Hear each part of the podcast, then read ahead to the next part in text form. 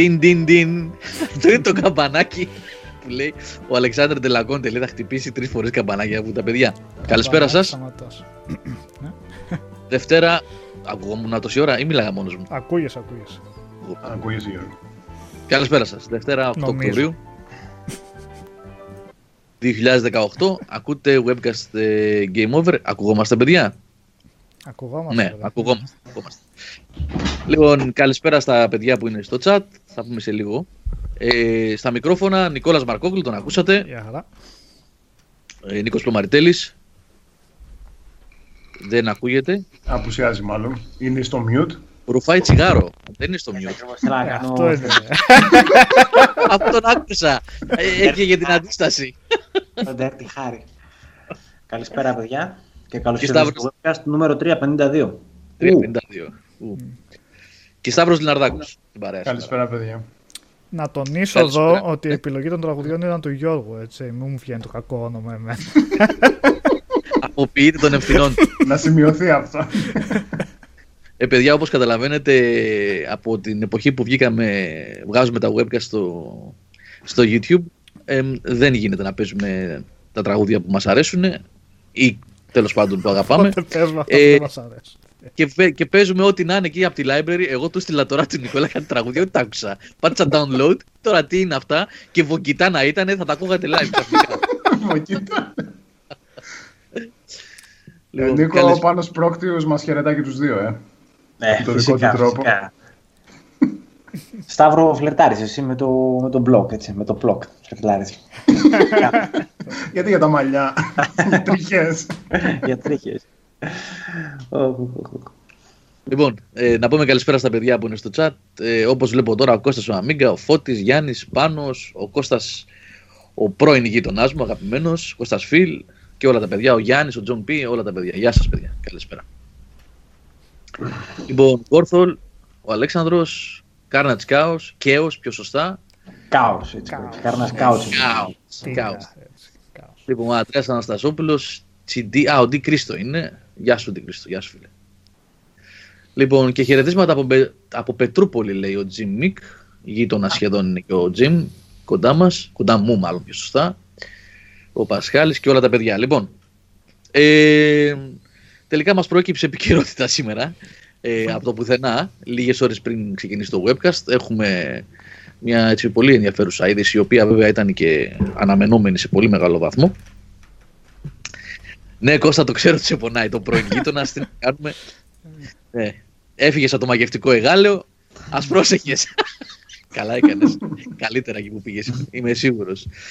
Λοιπόν, ε, είχαμε την ε, ανακοίνωση της Microsoft για την ε, cloud υπηρεσία της που όλοι πολύ ξέραν, λίγο πολύ μάλλον, όλοι ξέραμε ότι θα ανακοινωθεί έτσι και την, την ετοίμαζε χρόνια η Microsoft. Έχουμε παιχνίδια να, για παιχνίδια να μιλήσουμε σήμερα. Να, Νικόλα, μην βιάζει, περίμενε. Κάνω ένα recap τώρα. Βλέπει το μέλλον δύο ώρες πίσω. Actual live game streaming λέει. Εκεί παίζει σε κινητό Forza Horizon 4 υποθέτω είναι αυτό, ε. Ναι, ναι, ναι. Μάλιστα. Οι άνθρωποι τους ναι, για ποιο λόγο να θες να παίξεις Forza Horizon στο κινητό σε τέτοια οθόνη; Κανείς δεν ξέρει. Εμένα βασικά με ξεπερνούν αυτές οι... Θα την ξαναβάλω την εικόνα γιατί γι' αυτό μιλάμε. ε, εμένα με ξεπερνούν αυτά τα... Πολύ πέρα όμως, Νικόλα, και είναι politically incorrect. Τι έχω βάλει; Incorrect. Η φωτογραφία του webcast και έχει τσιγάρο. Θα μας πούνε... Α, ε, σωστά, σωστά. Οδηγείτε τα παιδιά στο κάπνισμα. Αυτό φταίει. Αυτό Ναι. φταίει. Ναι. Και στο whisky από πίσω, αχνοφαίνεται. Α, Νικόλα, πριν πεις κάτι, συγγνώμη ρε φίλε που σε διακόπτω, αλλά επειδή έγραψε ο Αχταρμάς εδώ ότι παρέλαβε τον God of War, λέει Γιώργο, παρέλαβε God of War και απολαμβάνω εδώ και λίγες μέρες. Ευχαριστώ πολύ. Να πω λιγάκι γιατί πήρα διάφορα μηνύματα από φίλους ε, ε, που κέρδισαν στο διαγωνισμό 350 τα δώρα από τον God of War που δώσαμε, σακίδια, καπέλα κτλ. Ε, μου στείλανε πολλά παιδιά παράπονα, ε, με πολύ καλό τρόπο βέβαια, έτσι, δεν ήταν, κανένα παιδί δεν ξέφυγε δηλαδή, έτσι, ειλικρινή παράπονα ήταν, να το πω έτσι, με πολύ ευγένεια, ε, για τα κόστη του courier αναλόγως με τα δώρα, δηλαδή ε, ότι το κόστος του courier για, χι περιο, για τη χ περιοχή, η οποία δεν ήταν προφανώς καταλαβαίνετε ούτε κέντρο Θεσσαλονίκης ούτε κέντρο Αθήνας, αλλά ελαφρώς απομακρυσμένη, ήταν πολύ ψηλή. Ε, εγώ απάντησα σε όλα τα παιδιά που μου έστειλαν αυτό το μήνυμα ότι ε, όπως έχω πει και σε live και σε όσους διαγωνισμούς κάνουμε 13 χρόνια τώρα δεν γνωρίζω παιδιά ακριβώς πόσο χρεώνει το courier, δεν έχουμε άμεση σχέση με το courier. Ο, ο λόγος που στέλνουμε τα δώρα των διαγωνισμών με courier είναι πολύ συγκεκριμένος και δεν θα τον αλλάξουμε. Είναι για να μην χάνονται δώρα ή να μην δηλώνονται ότι χάνονται δώρα και έχουμε προβλήματα μετά γιατί δεν είμαστε Amazon να μπορέσουμε να στείλουμε δεύτερο σε ένα παιδί που έχει κερδίσει πρέπει να αποδεικνύεται ότι ένα δώρο πηγαίνει σε κάποιον. Εγώ καταλαβαίνω 100% τα παράπονα των παιδιών όταν ζητάει 10 ή 13 ή 14 ευρώ ένα courier για να παραδώσει μια μπλούζα ή ένα καπέλο. Έχουν δίκιο, μπορούν να αρνηθούν την παραλαβή του δώρου, δεν είναι υποχρεωμένοι. Ε, θα χρεωθώ εγώ, αλλά εντάξει, τώρα τι να κάνουμε στην τελική, έτσι. Ε, σέβομαι αυτά που λένε τα παιδιά και το καταλαβαίνω και το κατανοώ, γιατί τα λεφτά είναι πολύτιμα και δεν βγαίνουν, δεν φυτρώνουν σε δέντρα. Ε, αλλά απλά πρέπει να το ξεκαθαρίσω, παιδιά. Αυτός είναι ο τρόπος που δίνουμε και το ξεκαθαρίζω κάθε φορά πριν κάνουμε διαγωνισμό. Οπότε, ειλικρινά ζητώ συγγνώμη αν σας έφερα σε δύσκολη θέση με το κόστος του courier. Είναι κάτι πέρα από τις δυνάμεις μας και αυτός είναι ο μόνος τρόπος που μπορούμε να τα στέλνουμε. Και πάλι, sorry, παιδιά, αλλά ε, δεν γίνεται αλλιώς. Δεν γίνεται. Ε, αυτό γιατί έχουμε μια κλήρωση για τα πάρα πολλά δώρα του Warcraft που είναι να κάνουμε μέσα στη εβδομάδα και θα ανακοινωθούν οι νικητές. Οπότε να ξέρετε όσοι κερδίσετε και ακούτε την χάνη, να ακούτε την εκπομπή, ότι ε, ενδεχομένως για ένα t-shirt μπορεί, αν είστε ε, σε κάποιο χωριό, ξέρω εγώ, ή σε κάποια λίγο απομακρυσμένη περιοχή, μπορεί να είναι λίγο τσιμπημένο το κόστος. Αν πιστεύετε ότι δεν σας συμφέρει, μπορείτε να αρνηθείτε την παραλαβή και να γυρίσει πίσω το δώρο. Ε, και έχουμε και ένα διαγωνισμό σήμερα για ένα NBA 2K19. Ε, ένα retail αντίτυπο, κανονικό παιχνίδι δηλαδή. Μας το δώσαν από τον Γερμανό, από την αριστερά καταστήμα Γερμανό. Θα σας πω στην πορεία γι' αυτό. Οπότε να ξέρετε ότι και αυτό ισχύει πάλι σήμερα. Έτσι. Δηλαδή, πάλι με courier θα φύγει το δώρο για όποιον ε, κερδίσει. Λοιπόν, Νικόλα, ήταν μεγάλη παρένθεση, sorry, αλλά νομίζω ότι πρέπει να ξεκαθαρίζεται αυτό. Ναι, ε, επαναλαμβάνω, πρώτα απ' όλα, βέβαια, πρέπει να πω ότι ακόμα και αν εκνευρίστηκαν κάποια παιδιά από το κόστος που είδαν ξαφνικά να έρχεται το courier στο σπίτι τους, για το οποίο επαναλαμβάνω δεν έχω καμία γνώση ούτε σχέση εγώ. Ε, ήταν πολύ ευγενικοί όλοι στα σχόλιά τους και κανείς δεν μίλησε άσχημα κτλ. Απλά μου πάνε Γιώργο γιατί έτσι και εντάξει, εγώ απάντησα στα παιδιά. Η εκτίμηση κόστους advice έχεις δίκιο και πάλι δεν μπορώ να το κάνω αυτό. Γιατί ε, παιδιά τώρα ό,τι θέλουν κάνουν αυτοί με τα κούρια αναλόγως με τη γειτονιά, με την περιοχή, αν υπάρχει οδός, αν δεν υπάρχει οδός, αν είναι χωριό, αν είναι λίγο μακριά από το κέντρο, αν είναι σε βουνό. Έχουν κάτι παράξενους τρόπους υπολογισμού του κόστους στα courier. Πιστέψτε με, δεν θα βγάλουν άκρη. Και από το να σας πω ψέματα ότι θα κοστίζει 10 ευρώ αλλά τελικά να είναι 14 ή να σας πω 6 ευρώ και να είναι 9, ε, καλύτερα να σας πω ότι δεν ξέρω. Γιατί δεν ξέρω τι χρεώνουν. Δεν έχω σχέση εγώ με αυτούς τους ανθρώπους. Κουπόνια συμπληρώνω, μόνος μου κάθομαι ένα-ένα και τα πακετάρω τα δώρα σας και τα στέλνω, έτσι. Τώρα από εκεί και πέρα, τι να σας πω. Λοιπόν, αυτά. Να κάνω και μια παρένθεση λόγω μας διέφυγε και εγώ έτσι πριν πούμε στο κύριο θέμα με την Creative Assembly. Ναι, ναι. Είχαμε ακόμα ένα πόλεμο, μεσοπόλεμο την προηγούμενη εβδομάδα επειδή αποφάσισαν να βάλουν γυναίκες στρατηγούς στα, Warhammer και γκρίνιαξαν. Στο Rome. Στο Rome, αλλά όχι οι Ρωμαίοι.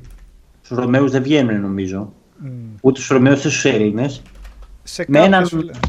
Ναι. ναι, σε κάποιες φυλές με έναν αλγόριθμο του στυλ 5% στη μία, 10% στην άλλη και ένας ε, πόσταρε ένα screenshot που του βγήκαν όλες γυναίκες. Που εντάξει δεν τρέχει και τίποτα και μπορεί να του χαλάει το immersion, αλλά ε, δεν είναι κάτι που πρέπει να σε πειράζει γενικά. OK, okay, τι, τι, να σου πω, βγάλ' την ά- mod το. Αλλά κάνει το εξής λάθος και μπαίνει και απαντάει μια τύπησα. Μου φαίνεται πρέπει να γράφει τα σενάρια, πρέπει να είναι. Η σεναριογράφη του λογόρ είναι υπεύθυνη για το story, δεν, δεν, είμαι, δεν είμαι σίγουρος ακριβώς. Και από τους απάντησε ότι είτε δεν μας ενδιαφέρεται λέει καταναλωτή και εσάς, άμα λέει ή μοντάρει το παιχνίδι, αλλιώς λέει μην το πάρετε. Λέει, γιατί δεν γουστάρουμε και πάρα πολύ τέτοιες ε, αντιδράσεις. Τέλος πάντων, οκ. Okay. Ε, το θέμα είναι ότι διαρκώς σε κάθε παιχνίδι έχουμε αυτό το πράγμα το οποίο αρχίζει και καταντάει. Εγώ παίρνω θέση και λέω ότι δεν πρέπει να γκρινιάζει για πράγματα. OK, okay, είναι εντελώς ασήμαντο. Επειδή θα σου βγει γυναίκα στη εντάξει, OK, okay, τι να γίνει, ρε παιδί μου. Ούτως ή άλλως δεν είναι ρέπλικα, αυθεντική ιστορία αυτό που βλέπουμε, είναι μια απομίμηση ιστορίας. Και, και, και στοιχεία φανταστικού και από όλα. Δεν είναι να τρελαίνεσαι με, τα, με, τα, με το Total War.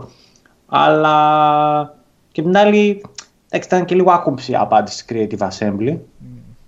Και στα καπάκια έβγαλε και ένα DLC, μου φαίνεται, που άμα προαγοράζεις το παιχνίδι θα σου δίνει το ρόλο και Κάνανε και μια γκάφα στα, αμέσως μετά. Τέλος πάντων, υπάρχει ένας Έγινε ένα Steam bombing, για να μην πολυλογώ. Απλά έτσι σαν αναφορά. Μην το... Εγώ πιστεύω δεν πρέπει να το αναλύσουμε άλλο γιατί το έχουμε πει πάρα πολλά παιχνίδια. Έχει γίνει το κουραστικό όλο αυτό. Έτσι, το... Αυτοί που δεν γουστάρουν την πολιτική ορθότητα με αυτούς που είναι της πολιτικής ορθότητας, OK, okay, ε, πολύ κακό για το τίποτα γενικώ. Και σε κάθε παιχνίδι έχουμε και κουβεντιάζουμε αυτό το πράγμα. Ε, έλεος.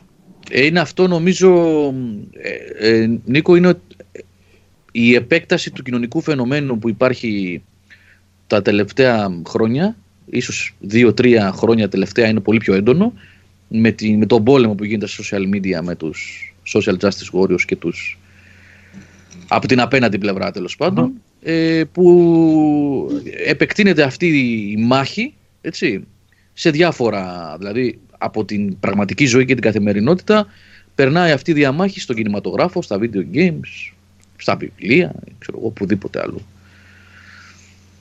Δεν βγαίνει άκρη με αυτή την ιστορία, είναι πολύ άσχημο. Ναι, είναι, είναι, είναι... Νίκο, έχετε ερώτηση για το Frostpunk. Ε, Ήμπρα κατάμπαρα τη Μαρία Κούν. Πάνω σ' αρέσει η Εθνική Αργεντινή. Ε, όχι, δε, και δεν νομίζω να το παίξω και τον DLC. Εσύ, το... Αν και μου, μου το στείλαν. Μου στείλαν δηλαδή. Όχι review code, να ζητήσω review code για να το κάνω, αλλά δεν νομίζω ότι αξίζει να το κάνω τώρα για ένα DLC. Δεν νομίζω να το παίξω. Νικόλα και εσύ μου φαίνεται. Γιώργο, ρωτάει και ο Λέγκολα πότε θα βγει το review του Assassin's ε, ναι. Odyssey. Ναι, παιδιά, ήταν, ε, μιλάω με το Σάβα κάθε μέρα σχεδόν ε, από την προηγούμενη Τετάρτη. Ε, μου κάνει ουσιαστικά ένα update, update μέρα, μέρα προς μέρα για το παιχνίδι. Ε, γιατί εντάξει, εγώ δεν γνωρίζω κιόλας πολύ από Assassin's Creed. Όχι πολύ, δεν γνωρίζω από Assassin's Creed.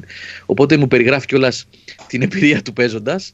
Ε, είναι πάρα πολύ μεγάλο το παιχνίδι. Όπως θα έχετε καταλάβει έτσι, και αν έχετε διαβάσει και τριγύρω. Και νομίζω ότι βιάστηκαν πάρα πολύ όσοι βγάλαν reviews τις πρώτες μέρες. Εγώ απλά ε, να αναφέρω ότι στις 40 ώρες που είμαι τώρα έχω μόλις ανοίξει τον μισό χάρτη. Και μου μένει ο άλλος μισός τουλάχιστον. Για να το πω. Νικόλα, έχει ποσοστό ολοκλήρωσης τουλάχιστον πόσο είσαι Μπα, τουλάχιστον όχι, στο όχι, story; Όχι, όχι. Κάτι τέτοιο. Ναι, λοιπόν, είναι πολύ μεγάλο. Ε, μου είπε ότι κατά πάσα πιθανότητα ε, αύριο θα το βγάλουμε. Ε, οπότε δεν, ε, έπρεπε να καθυστερήσουμε για να προχωρήσει πιο πολύ γινόταν. Προσπαθεί να το τελειώσει τώρα που μιλάμε, δηλαδή σήμερα το απόγευμα και αύριο το πρωί. Οπότε θα προσπαθήσει να γράψει το πρωί το κείμενο και να το στείλει να το βγάλουμε αύριο. Ε, Πάντως δεν μου ακούστηκε και πολύ ευχαριστημένο να σας πω την αλήθεια. Να σας δώσω ένα spoiler. Να σας κάνω μια προετοιμασία. Ένα θα σας προετοιμάσω λίγο. Ένα ναι, ναι, προετοιμαστείτε, δεν του αρέσει πολύ. Δεν τον αδικό σίγουρα σε πολλά κομμάτια του παιχνιδιού. Οπότε... Ναι, ναι, ναι. ναι. Αλλά θα τα πούμε στην πορεία. Ε, άμα θέλετε. Ναι, θα μιλήσουμε και γι' αυτό γιατί ο Νικόλας έχει παίξει πάρα πολλές ώρες πλέον. Οπότε μπορεί να μας πει ο ίδιος την δική του την άποψη. Ναι, εννοείται αυτό. Ε, αλλά για το, για το Assassin's Creed, επειδή ρωτήσαν τα παιδιά, ε, το review του Σάβα ε, εκτός απρόπτου λογικά θα βγει αύριο. Έτσι. Ε, αύριο θα βγει και ένα άλλο review. Α, μάλλον, άστο μην το πω ακόμα αυτό. Πιο μετά, να, πει, να συνεχίσουμε από εκεί που κόψαμε. Ε, ναι, είναι αγριεμένος σε τελευταία χειμάστερ, έχεις δίκιο. Ναι. Είναι αγριεμένος.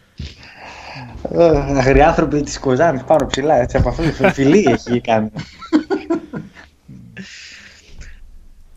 Αχ, μακρένα. ναι. Λοιπόν. Ε... Ένα δώρο στον κύριο. Ένα δώρο στον κύριο, ε. παιχνίδι. λοιπόν, Νικόλα, πάμε να επιστρέψουμε στο αυτό που ξεκίνησαμε τη συζήτηση για την ανακοίνωση της Microsoft για το xCloud, έτσι, την υπηρεσία της που πρακτικά θα επιτρέπει να παίζεις όλα τα παιχνίδια ε, σε οποιαδήποτε συσκευή, γιατί απλά χρειάζεσαι μια συσκευή αναπαραγωγής και όχι μια συσκευή ε, που τρέχει, να το πω έτσι εισαγωγικά, το παιχνίδι. Σχόλια, Νικόλα, Νίκο, Σταύρο. Ε, καταρχάς, εγώ θα να ρωτήσω, ε, βασικά είναι αυτό που λέει ακριβώς. Δηλαδή, υπάρχει κάπου κάποιοι σερβερ που σου δίνουν δυνατότητα να τους Τώρα αυτό θα είναι με συνδρομή ή με νοικίαση με την ώρα. Δεν ναι, ξέρω κάτι τέτοιο. Θα είναι το μοντέλο. Δεν θα νοικιάζεις κάποιο μηχάνημα και θα μπορούσες να στριμάρεις. Τι ακριβώς θα κάνεις. Έχουμε κάποιες τέτοιες λεπτομέρειες. Εμένα αυτά με ενδιαφέρουν. Όπως. Και σε... Α, sorry, πες, ναι, συνέχισε. πες μου. Ε, από ό,τι κατάλαβα εγώ μέχρι τώρα, μια υπηρεσία θα είναι αυτή που θα μπορείς να την. ένα app, ας πούμε, που θα μπορείς να βάζεις κάπου και να παίζεις παιχνίδια μέσω αυτού. Εγώ αυτό κατάλαβα. Αλλά για τιμές και πώς θα λειτουργεί κλπ. δεν έχω να αναφέρει κάτι. Αλλά φαντάζομαι λειτουργίες όπως το Game Pass θα, θα περάσουν και σε αυτό. Mm-hmm. Ίσως βέβαια να είναι πιο πολύπλοκα τα πράγματα. Τώρα άλλο να το έχεις στην κονσόλα της Microsoft και άλλο σε ένα app που θα μπορεί να παίζει. Δεν ξέρω εγώ πού θα είναι συμβατό. Αλλά ναι. σαν πρώτη άποψη, σαν πρώτη εντύπωση αυτό, αυτή μου δημιουργήσει. Θα μπορείς να παίζεις σε διάφορες συσκευές. Τώρα θα δούμε. και το θέμα είναι ότι το κάνουν όλοι μαζί. Πρέπει να υπάρχει μια βεβαιότητα θα πετύχει αυτό. Εγώ δεν είμαι σίγουρος ακόμα ότι θα πετύχει. Κάνει Γιατί... έρευνα αγοράς, Νίκο, τι λες. Δεν είναι θέμα να κάνεις μόνο έρευνα αγοράς. Είναι θέμα ότι αυτό που υπόσχεσαι πρέπει να βγει και στο mm. χορτάρι που λέμε. Θα βγει. Δηλαδή, μην το latency τους είναι στο Θεό. Πατάς εσύ και είναι το αμάξι μετά από μισό δευτερόλεπτο. Δεν είναι. Θα μου πεις, θα έχουν κάνει τα τεστ τους σίγουρα. Αλλά πόσε και πόσε τεχνολογίες έχουμε.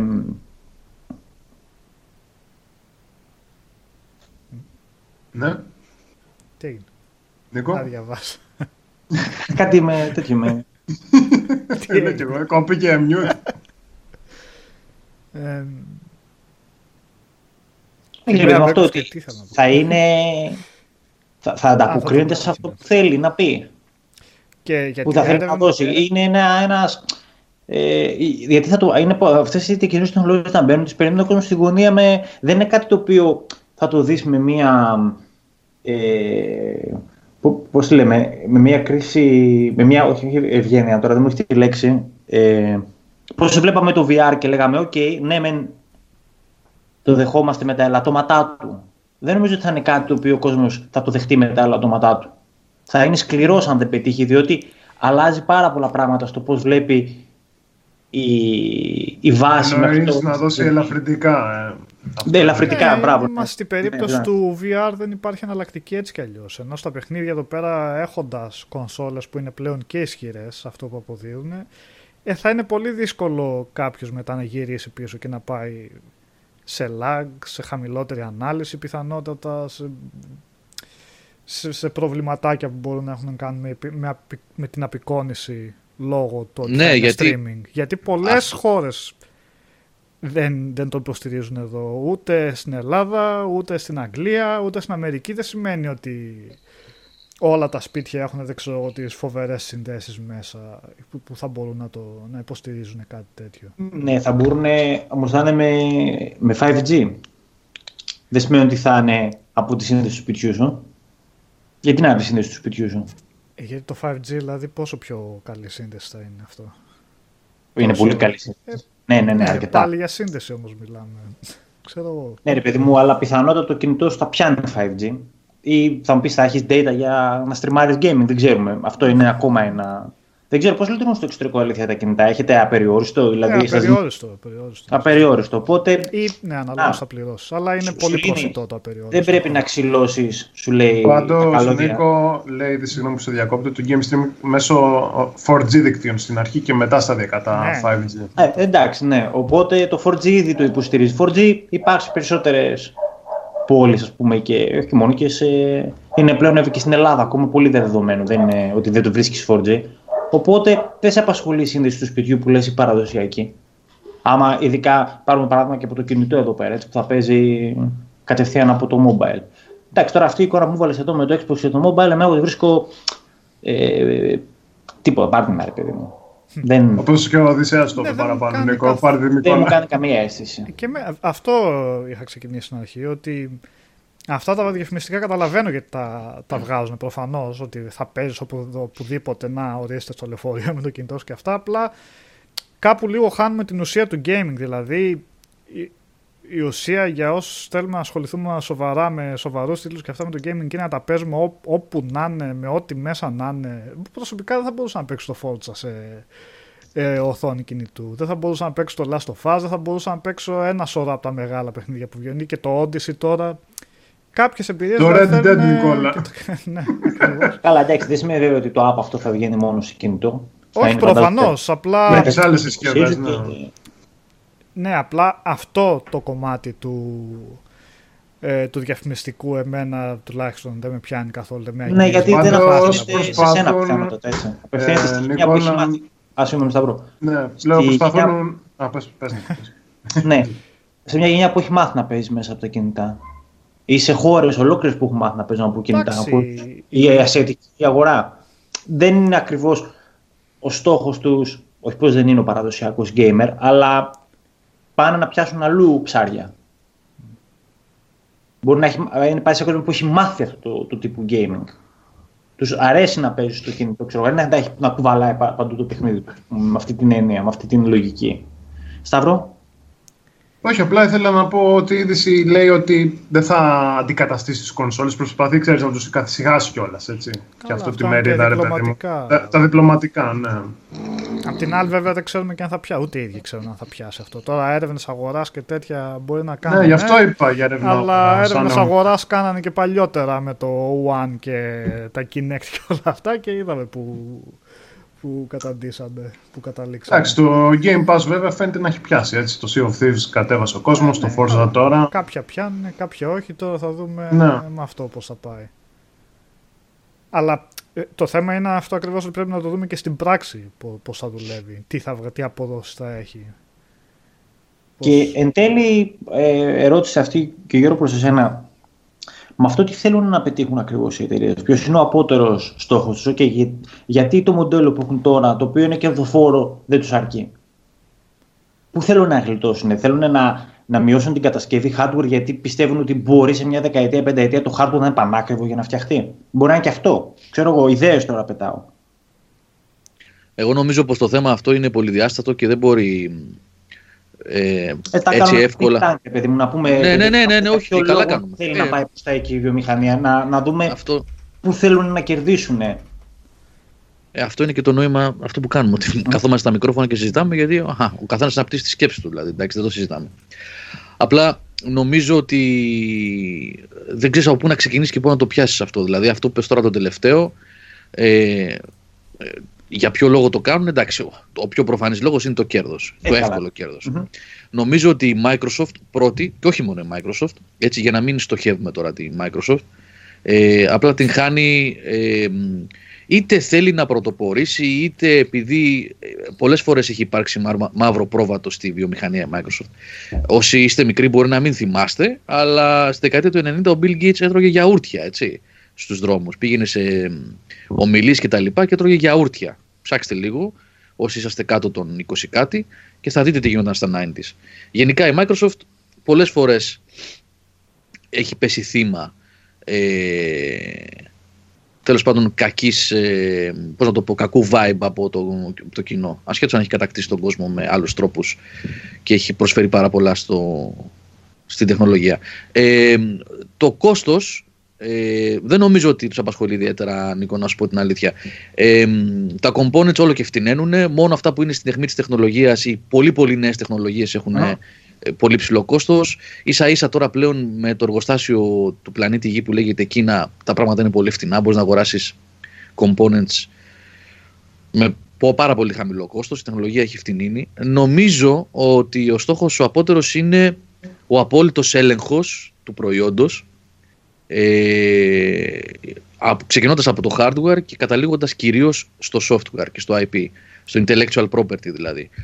Θέλουν, όπως είχαν επιχειρήσει να το κάνουν και δεν τους βγήκε γιατί δεν ήταν ακόμα οι συνθήκες κατάλληλες με το One, ναι, ναι, ε, να παρακάμψουν δεύτερους, τρίτους, τέταρτους, πέμπτους ε, στη διανομή του προϊόντος. Θέλουν το προϊόν να φεύγει από το στούντιο, να φεύγει από... συγγνώμη, να φεύγει το gold, το, το blu-ray που λέμε, το, το χρυσό ε, και αντί να πηγαίνει στο εργοστάσιο που τυπώνει blu-ray ή στους servers του εκάστοτε ας πούμε ε, παρόχου συγγνώμη παιδιά να πιω μια βουλιά νερό λογικά να είναι το προϊόν ε, μέσα στους δικούς τους servers και να διανέμεται από τους ίδιους κατευθείαν στον καταναλωτή. Ναι, Νομίζω ότι δεν υπάρχει ανάγκη μεσάζοντα πλέον με την τεχνολογία. Ναι, ναι, ναι, ναι. Σε αυτό το είδος ναι. που θέλουν να πούνε.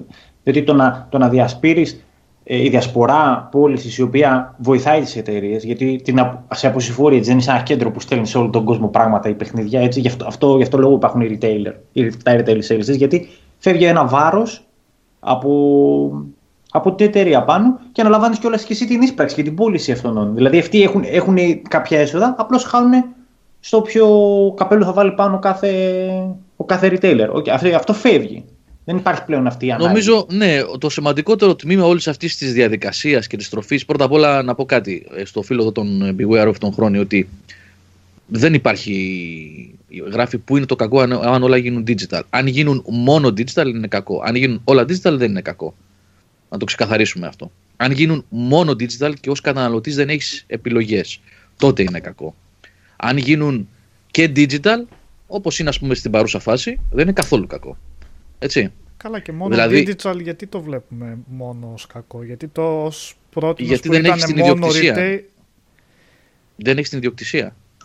Ε, ένα πολύ μεγάλο κομμάτι. Ιδιοκτησία; Αν αγοράσει το παιχνίδι. Γιατί στο Steam δεν έχω την ιδιοκτησία όταν το αγοράζω το, το παιχνίδι; Ή στο PS Store όταν αγοράζω το παιχνίδι; Δεν μπορείς να το διανύμεις όμως να το δώσεις σε κάποιον άλλο, να το πουλήσεις, να το πάρεις ή να το δώσεις στον αδερφό σου ή να κάνεις οτιδήποτε άλλο.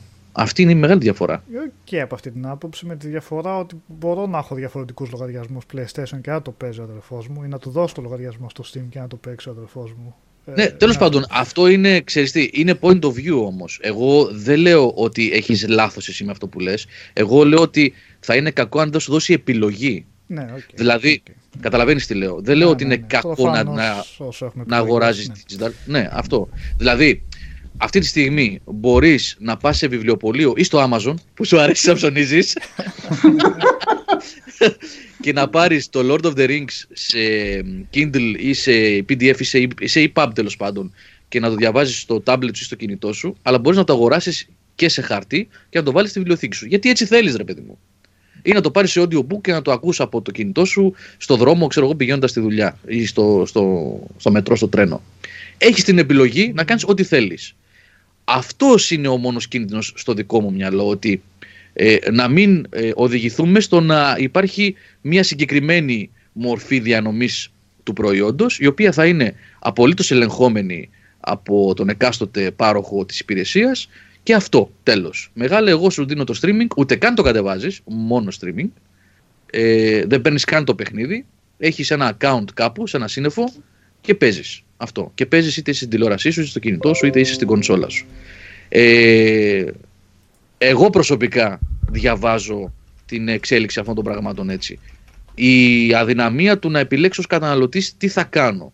Ε, τώρα από εκεί και πέρα ο καθένας το κρίνει διαφορετικά. Τι το συμφέρει τελικά και τι όχι. Γιατί όπως πολύ σωστά γράψανε παιδιά εδώ στο chat. Είπανε πάρα πολλά καλά πράγματα παιδιά. Έτσι ρίξανε ναι, έχουν γραφτεί πάρα πολλά. Ουσιαστικά ναι, ναι. πιάσαν από πολλές ναι. οπτικές το, το, το, θέμα. Υπόθηκαν πάρα πολλά. Προσπαθώ να διαβάσω κιόλας την ώρα που μιλάω, παιδιά. Είναι λίγο δύσκολο να, τα, να διακόπτω και να διαβάζω κιόλας τι λέτε. Ε, τι γράφετε, συγγνώμη πιο σωστά.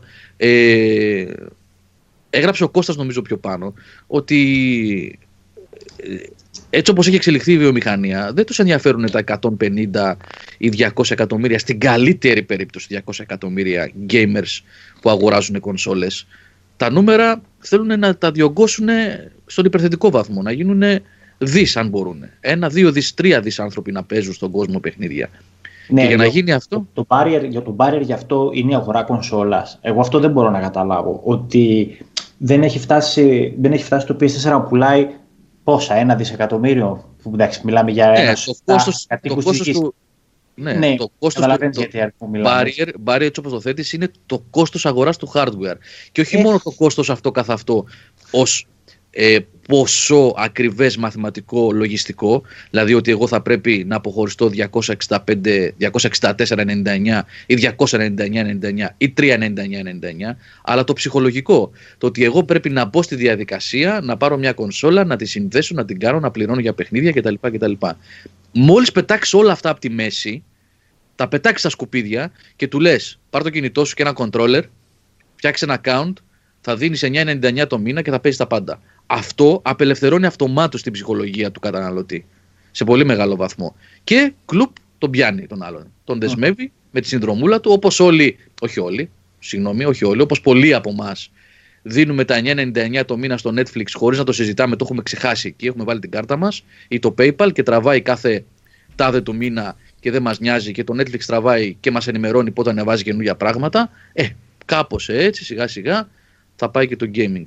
Ε, αυτό με τα, και τα 200 εκατομμύρια που έγραψε ο Κώστας είναι όχι απλά ε, πώς να το πω αισιόδοξο το νούμερο γιατί από τα 200 αν προσθέσουμε όλες τις πωλήσεις hardware ας πούμε για την τρέχουσα γενιά έτσι, το One, το PS4 και το Switch που δεν βγάζουν 200 έτσι, αλλά ας πούμε πόσοι είναι αυτοί που αγοράζουν πρώτα απ' όλα δεν είναι απαραίτητα όλοι μονάδες δηλαδή ένας έχει One, ένας έχει PS4 και ένας έχει Switch. Πολλοί από αυτούς μπορεί να έχουν μία ή δύο ή τρεις κονσόλες. Και πόσοι από αυτούς τελικά αγοράζουν ένα παιχνίδι. Γιατί τα νούμερα δείχνουν άλλα πράγματα. Τα νούμερα δείχνουν ότι όταν ένα παιχνίδι πιάσει 4 ή 5 εκατομμύρια τεμάχια σε πωλήσεις, πανηγυρίζουν οι developers. uh Οπότε δεν υπάρχει το 200, ούτε το 150, ούτε το 50 δεν υπάρχει. Εκτός αν είσαι rockstar, έτσι. Που, εντάξει, εκεί, αυτό είναι μια πολύ ειδική περίπτωση. Άστονα, δηλαδή είναι, στην εξίσωση δεν μπορεί να μπει το GTA που πούλησε, δεν ξέρω πού βρίσκεται αυτή τη στιγμή, στα 30, στα 40, δεν ξέρω και εγώ πού βρίσκεται αυτή τη στιγμή. Ναι, το GTA. Κανείς δεν ξέρει πραγματικά πόσο είναι. Ναι. Απλώς και ένα άλλο που να θέσουμε είναι γιατί το κυνηγάει η Microsoft και όχι η Sony, γιατί προφανώς η Microsoft βγαίνει τιμένη από αυτή τη γενιά. Α, νομίζω η, η απάντηση είναι ξεκάθαρη σε αυτή τη φάση. Βγαίνει τιμένη και προσπαθεί. Το κυνηγάει διότι... και η Sony, Νικό. Το κυνηγάει ε; και η Sony. Νομίζω είναι ξεκάθαρη απάντηση. Το κυνηγάει και η Sony αυτό. Απλά. Ναι, απλά, απλά κάποιος θέλει να κάνει το πρώτο βήμα, έτσι. Ναι, θέλει να, η Microsoft θέλει να κάνει το πρώτο βήμα γιατί σου είπα ότι μπορεί να είναι, έχει την ασπίδα επάνω της, αντέχει σε χτυπήματα η Microsoft γιατί έχει υπάρξει ξανά μαύρο πρόβατο στη βιομηχανία. Οπότε βγαίνει και κάνει, τσεκάρει δηλαδή την κατάσταση και τα νερά. Ένα αυτό. Και δεύτερον, τη Microsoft τη συμφέρει να το κάνει αυτή τη στιγμή γιατί το αν δεν πηγαίνει όσο καλά θα ήθελε να πήγαινε, τη Sony δεν συμφέρει. Το οποίο να πάει πρίμα, ρε παιδιά για ποιο λόγο να εμφανίσει μια cloud-only υπηρεσία από τη στιγμή που πουλάει hardware σαν ζεστό ψωμί; Βγαίνει καλά, ναι. Ε, ναι. βέβαια. Ε, χρόνο δεν ξέρω αν έχει την τεχνολογία μέσα. Άμα το λες, και εγώ δεν το γνωρίζω αυτό. Πάει να το κάνουν, φαίνεται ότι το έχουν. Νομίζω είναι σωστή η παρατήρηση ότι έχει και τεχνογνωσία και, το, και την υποδομή, την τεχνική υποδομή από πίσω. Έτσι. Και θα απευθυνθεί και σε μια τεράστια βάση με αυτό. Έτσι, γιατί δεν θα απευθυνθεί μόνο στους χρήστες του Xbox, θα απευθύνεται και στα Windows, στα PC. Δηλαδή δεν θα είναι μια πλατφόρμα που θα πάει μόνο κονσόλα με κονσόλα, έτσι. δεν είναι αυτός ο σκοπός. Μπαίνουν κινητά, μπαίνουν τα, τα, τα, τα computers, δεν, είναι πολύ μεγαλύτερο το, το, το μερίδιο αγοράς το οποίο πάει να, να κουμπίσει η Microsoft πάνω σε αυτό. Αλλά. Τι άλλο αυτό. Μήπως, ναι, και τελικά μήπως αφήνει και παρατάει τον πόλεμο. Δηλαδή, σου λέει ότι ξέρεις τι, με το PS4 έχουμε νικητή ο οποίος έχει εδραιωθεί στην αγορά κονσολών. Ε, δεν μπορώ να το χτυπήσω αυτό. Δηλαδή, ό,τι και να κάνω δεν θα, το γύρω, θα γύρω στην αγορά προς το μέρο μου. σω και να είναι μια παραδοχή. Οπότε ας δοκιμάσουμε κάτι άλλο. Ναι, δεν αποκλείεται και δεν νομίζω ότι πίστεψε ποτέ. Ναι, ναι. Δεν είναι αυτά, είναι, ξέρετε, παιδιά, τα λέμε είναι πιο πολύ κάνουμε ε, προβληματισμούς. Δεν είναι κάτι είτε ξέρουμε είτε είναι σίγουρο. Απλά έτσι να βρούμε λίγο. Μήπως, να σταχυολογήσουμε, να βρούμε κάποια σημεία. Ε, ε, ο Κώστας λέει εδώ πέρα, ας πούμε, κοίτα να δεις λείπεις στον τρίτο στραφό μόλις την Nintendo. Ποιος να μας το έλεγε. και η Nintendo είναι νομίζεις, ε, ειδικά Κάνεις με. στην Ιαπωνία με το Rezi 7 και το Assassin's Creed Odyssey. Ε, σωστά. Πρώτο αυτό. Δεύτερο, εγώ. Ε, έχω κάποια θέματα μόνο. Πρώτα, ότι το έχουμε δέσει κόμπο, ότι το cloud gaming θα, θα αλλάξει το. Θα αλλάξει το σκηνικό από την Apple γιατί γράψαν και παιδιά παραπάνω ότι η επόμενη γενιά θα είναι τελευταία γενιά hardware το έχουμε, κόψει, το έχουμε δέσει κόμπο ότι το hardware, με τη, το hardware με τη μορφή που το ξέρουμε μπορεί να σταματήσει. Δεν το θεωρώ δεδομένο αυτό, γιατί ακόμα δεν έχει γίνει καλά-καλά αυτό το πείραμα με το cloud gaming και δεν ξέρουμε πώς θα προχωρήσει. Δεν ξέρουμε αν θα το αγκαλιάσει ο κόσμος και αν θα το προσεγγίσει ο κόσμος που γενιά με γενιά αγοράζει κανονικά κονσόλες και ξαφνικά του πούνε ξέρεις τι δεν χρειάζεται κονσόλα θα πας σε αυτό εδώ πέρα που είναι μόνο με σύνδεση και αν έχεις καλή σύνδεση και εν πάση περιπτώσει νομίζω υπάρχουν διάφοροι παράμετροι για το αν, θα τελικά, αν τελικά θα, θα κερδίσει το κοινό. Γιατί ναι, μεν λέμε ότι θα κερδίσει μεγαλύτερη, πολύ μεγαλύτερη μερίδα κοινού, αλλά ποιο είναι αυτό το κοινό και πόσα παιχνίδια θα πάρει και τι, είναι άλλο θέμα αυτό. Δηλαδή το... Μα δεν θέλεις να σου αγοράσεις παιχνίδι, θέλεις να σου βάλεις συνδρομή για αρχή. Ναι. Και αυτό ναι, ακόμα δεν ξέρουμε πώς λειτουργεί καλά-καλά. Αυτό ε, ε, ναι, δεν ξέρουμε ακριβώς πώς μοιράζονται τα κέρδη σε, σε ένα τέτοιο μοντέλο, ας πούμε. Πόσοι... Πώς θα το πω; Θα δείτε, θα δείτε παιδιά σύντομα, θα δείτε πώς θα υλοποιηθεί αυτό και ποιος θα ανέβει στο τρένο πρώτος. Mm. Ξέρετε ποιος ανέβει στο τρένο πρώτος, έτσι, οπότε γίνονται τέτοια πράγματα, ε; Η Ubisoft. Η Ubisoft. Στο Wagon. ναι, ναι. Η Ubisoft ανεβαίνει πρώτη και κρατάει και τη σημαία. Ε, φάνηκε το πράγμα με το Odyssey, παιδιά, τι θέλει να κάνει η Ubisoft και πόσο της αρέσει αυτό το πράγμα. Ο Γκυγεμό εκεί πέρα τώρα ξέρετε, οργασμός με τη σημερινή είδηση. ναι, με τη σημερινή είδηση τρίβει τα χέρια του. Ναι, ναι, ναι. ναι Αυτό τρίβει τα χέρια του όμως, γιατί αυτοί οραματίζονται μια δικιά τους υπηρεσία που θα παίζει από εκεί μέσα τα παιχνίδια, έτσι. Αυτό είναι ναι, ναι. για να μην δίνουν τα μερίδια στη Sony, Microsoft, Nintendo και λοιπούς. Ναι, Αυτό είναι ένα άλλο και για άλλους λόγους. Και να φτιάχνουν παιχνίδια σούπες που θα είναι όλα ίδια με διαφορετικό ε, skin. εντάξει, αυτό το και θα είναι ήδη, games. Δεν χρειάζονται. Ναι, ακριβώς. Games as a service. Ναι, αυτό ναι, όμως ναι, είναι ναι. πρόβλημα της σημερινής γενιάς, όχι της αυριανής που μπορεί να είναι cloud-based. Αυτό δεν, δεν, δεν έχει να κάνει με το αν θα είναι. Ε, μπορείς να πεις, σωστό, σωστό είναι αυτό που λες Μπορείς να πεις όμως ότι είναι ένα δείγμα του τι θα δούμε Πώς θα μεταφερθεί αυτή η ίωση έτσι, Της σούπας παιχνιδιών που θα είναι casual όλα. Με, παιδιά, όταν λέμε casual δεν θεωρώ αυτόν hardcore gamer, εννοώ τα παιχνίδια casual όχι ότι είναι εύκολα. Εντάξει, τα βάζουμε σε μια τέτοια τώρα ναι, ταυτότητα. προσπαθώ λιγάκι. Ναι, ναι, ναι προσπαθώ να, ε, ναι, να, να, εξηγήσω τον προσδιορισμό για να μην παρεξηγηθώ. Ναι. Ε, γιατί παρεξήγησε πολύ εύκολα με τις ε, λέξεις σήμερα.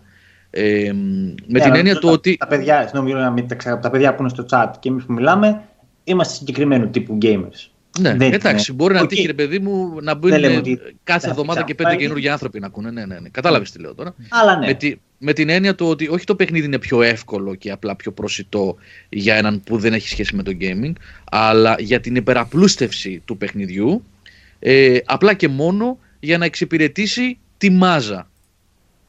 Έτσι. Με, με, πολύ, ε, πώς να το πω, με πολύ φτηνό τρόπο ο οποίος εξυπηρετεί και τον developer γιατί δεν θα κάνει τη δουλειά που θα έπρεπε να κάνει έτσι θα το ευτελίσει το προϊόν για να γίνει για μαζική κατανάλωση και η μαζική κατανάλωση συνήθως οδηγεί σε άσχημα αποτελέσματα σε κακό προϊόν αυτό υπάρχει και με τα κινητά όμως τώρα ήδη. Και... Α, καλά. Αυτό είναι πολύ κλασικό παράδειγμα, Νικόλα. Σωστό. Ε, ναι, αλλά ναι. Είναι πάρα πολύ ρίσκο νομίζω ότι θα πιάσει. Γιατί ναι, φυσικά έχουν πάρα πολλά έσοδα τα παιχνίδια από τα κινητά, αλλά είναι και λίγο. Νομίζω ρίσκο το πώς κάποιο παιχνίδι θα καταφέρει να κερδίσει το κοινό και θα καταφέρει να πει στον άλλο να βάζει το χέρι στο πορτοφόλι για microtransactions ή οτιδήποτε άλλο. Δηλαδή, μεγάλες εταιρείες σαν την EA, Ubisoft και, λοιπού, και λοιπούς δεν νομίζω να γυρίσουν ξαφνικά και να πούνε εμείς θα στραφούμε πλέον αποκλειστικά σε τέτοιου είδους παιχνίδια. Γιατί έχουν άλλα budget, άλλες κλίμακα παιχνίδια, άλλο κοινό να, να προσελκύσουν. Προφανώς θα έχουν και τέτοιες επιλογές όπως είδαμε με το Command Conquer αυτό το πράγμα που δείξαν στην ε3 αλλά δεν νομίζω να τους παίρνει όλους να κάνουν το ρίσκο να βγάζουν όλο και πιο casual παιχνίδια και να περιμένουν ότι όλοι θα αγοράσουν αυτά τα παιχνίδια ή θα προσεγγίσουν αυτά τα παιχνίδια. Δεν ξέρω, Νικόλα, είναι μεγάλη συζήτηση αυτή γιατί τώρα πηγαίνουμε σε ένα άλλο ε, Λέμε για 200-250 εκατομμύρια, 200 εκατομμύρια ξέρω εγώ πώς, είναι, πώς είμαστε εμείς εν πάση περιπτώσει που στηρίζουμε τις παραδοσιακές κονσόλες και ένα συγκεκριμένο, κάποια συγκεκριμένα ποιοτικά στάνταρ στα παιχνίδια. Αλλά αυτό το κοινό που είμαστε εμείς θα συνεχίσουμε να υπάρχουμε εγώ πιστεύω. Δηλαδή και να διωγγωθεί η αγορά πάντα θα υπάρχει κάποιος που θα προσπαθήσει με ένα πραγματικά ποιοτικό παιχνίδι να προσεγγίσει αυτή τη μερίδα ε, των παικτών. Γιατί σαν αγορά θα υπάρχει. Γιατί θα υπάρχουν αυτά τα 10 εκατομμύρια που θα θέλουν να παίξουν ένα Witcher και θα είναι διατεθειμένα να το πάρουν αυτό. Ή ένα Divinity ή ένα Last of Us. Νομίζω πάντα θα υπάρχουν developers που θα προσπαθούν να, να κερδίσουν ε, αυτό το αγοραστικό κοινό. Ε, Γι' αυτό έγραφα ναι, και. Ναι, είναι, είναι σωστό αυτό που λες. Πήρε κινδυνολογία ε, στην είδηση που ίσως παρεξηγήθηκε αυτό. Από την άποψη ότι δεν δε θεωρώ θα, θα σταματήσουν αυτές, αυτές οι παραγωγές. Ε, Τζέβερ B, αν η Nvidia και η ATI δεν νομίζω ότι μπροστά στη Microsoft σαν νούμερα ή σαν μεγέθη συγκρίνονται. Έτσι. Δεν, δεν ξέρω τι ρόλο θα έχουν γι' αυτό. Δεν είναι, τι παίχτες είναι στην παγκόσμια βιομηχανία. OK, okay, είναι, αλλά δεν νομίζω. Κάπου, τι να βγάλουν μόνοι τους μηχανήματα, δεν ξέρω αν, με αυτό, αν σχετίζονται δηλαδή με αυτό, αν μπορούν να έχουν κάποιο, κάποιο πολύ μεγάλο ρόλο πάνω σε αυτό. Οι εταιρείες καρτών γραφικών λέει ο... Ναι, γενικά είναι το τι θα πούνε οι, οι εταιρείες hardware γι' αυτό. Γιατί δεν είναι μόνο σε ένα σενάριο υποθετικό, δεν είναι μόνο ο κλάδος των, με, του μεσολαβητή του διάμεσου, είναι και ο κλάδος του hardware που θίγεται άμεσα, έτσι. Τι να τις κάνουν, φτιάχνετε κινητά μπορούν να σου πούνε. Επίσης, για να γυρίσουμε λίγο πίσω στην αρχή της συζήτησης, αν δεν κάνω λάθος, είπατε λίγο για τα data caps, είπατε κάτι για τα κινητά, δεν είπατε στην αρχή της συζήτησης για το 4G και το 5G. Ναι. Παιδιά, μην ξεχνάμε ότι έχει ψηφιστεί στην Αμερική, διορθώστε με αν κάνω λάθος. Θυμάμαι όμως ότι έχει ψηφιστεί ε, το. Ε, Πώς λεγόταν ο νόμος για το ίντερνετ, ε, το. Αχ, ξεχάσω το όνομά του, συγγνώμη. Αν μπορεί κάποιο παιδί να βοηθήσει το chat. Ε, όχι, όχι, το, όχι για τα προσωπικά δεδομένα, αυτό που είναι της Ευρωπαϊκής Ένωσης. Ε, ξέχασα τον όρο τώρα, τον όρο, το ίντερνετ, ε, net neutrality, μπράβο ρε Gordon Freeman, ευχαριστώ παιδιά, ευχαριστώ. Το net neutrality, ε, το οποίο μπορεί να οδηγήσει ε, σε άλλα θέματα μετά, στο, στη χρήση του ίντερνετ, στο, στον όγκο των δεδομένων. Ε, είπατε, είπε ο Νικόλας ας πούμε ότι το 4G ας πούμε, είναι φτηνό το απεριόριστο ε, στην Αγγλία. Και ενδεχομένως να είναι και στην Ελλάδα, δεν ξέρω γιατί εγώ δεν έχω απεριόριστο, ε, έχω ένα συγκεκριμένο Όχι, καθόλου φτηνό όριο. Λοιπόν, ε, αν αυτό το πράγμα εξελιχθεί και τελικά φτάσει στα επίπεδα τα οποία ε, προσδοκούν. Γιατί για να το φτιάξουν αυτό το πράγμα και η Microsoft και η Sony και η Nvidia και ξέρω εγώ οποιοδήποτε και η Ubisoft όσοι θέλουν να φτιάξουν τέτοιες υπηρεσίες, δεν περιμένουν να ασχοληθούν με αυτές τις υπηρεσίες 50 και 60 εκατομμύρια άνθρωποι, αλλά πάνε για μεγάλα νούμερα, έτσι. Να γίνει κάτι μαζικό. Ε, αυτομάτως σημαίνει ότι ε, η χρήση του δικτύου είτε μιλάμε για 4G, 5G κινητό, δηλαδή ε, κινητή, κινητού, συγγνώμη, κινητής τηλεφωνίας, είτε για landlines, είτε για ίντερνετ ε, στο σπίτι, θα αυξηθεί δραματικά. Κάπου άκουσα τις τελευταίες μέρες ότι ε, έχει γίνει μια μελέτη ότι το Netflix αυτή τη στιγμή τρώει το 50 ή 60% του bandwidth στην Αμερική. Mm. Προσέξτε, έτσι. Το Netflix τρώει το 50-60% του bandwidth στην Αμερική. Σκεφτείτε τώρα να δημιουργηθούν αυτές οι υπηρεσίες και να υπάρξει τέτοια ζήτηση bandwidth παγκοσμίως ή όπου τέλος πάντων θα παρέχονται αυτές οι υπηρεσίες. Εσείς πιστεύετε ότι οι πάροχοι ίντερνετ θα μείνουν έτσι και κινητής τηλεφωνίας θα μείνουν έτσι; Εγώ δεν γνωρίζω πώς λειτουργούν αυτά, να σου πω. Δηλαδή δεν έχω κάποια... Γιατί εγώ δεν μπορώ να αντιληφθώ και αυτή τη διακίνηση δεδομένων πόσο, φορτίζονται, πόσο φορτώνονται τα δίκτυα. Δεν μπορώ να το, να το συλλάβω, δεν ξέρω κάτι τέτοιο.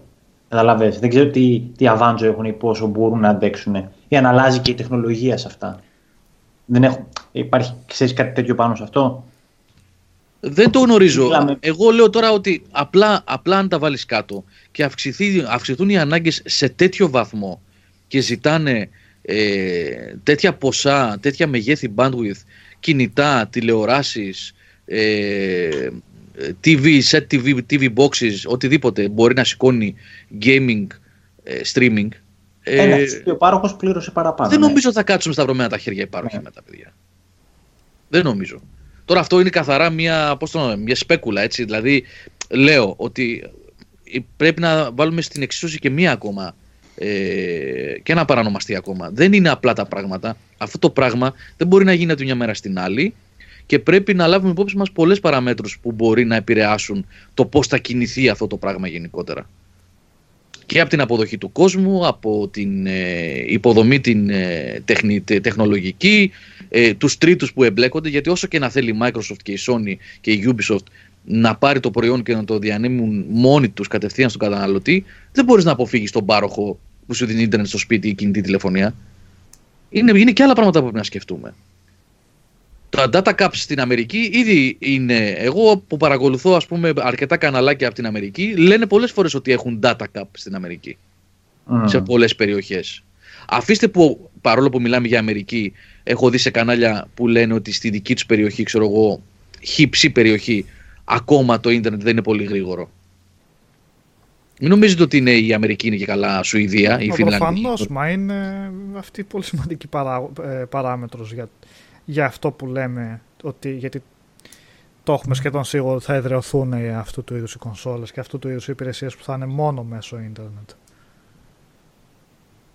Ακόμα δεν υπάρχουν υποδομές για κάτι τέτοιο. Σε καμία περίπτωση δεν υπάρχουν και δεν θα είναι στο κοντινό μέλος υποδομές για να πούμε ότι θα το γυρίσουμε σε αυτό το μοντέλο και δεν θα υπάρχει πλέον το παραδοσιακό hardware.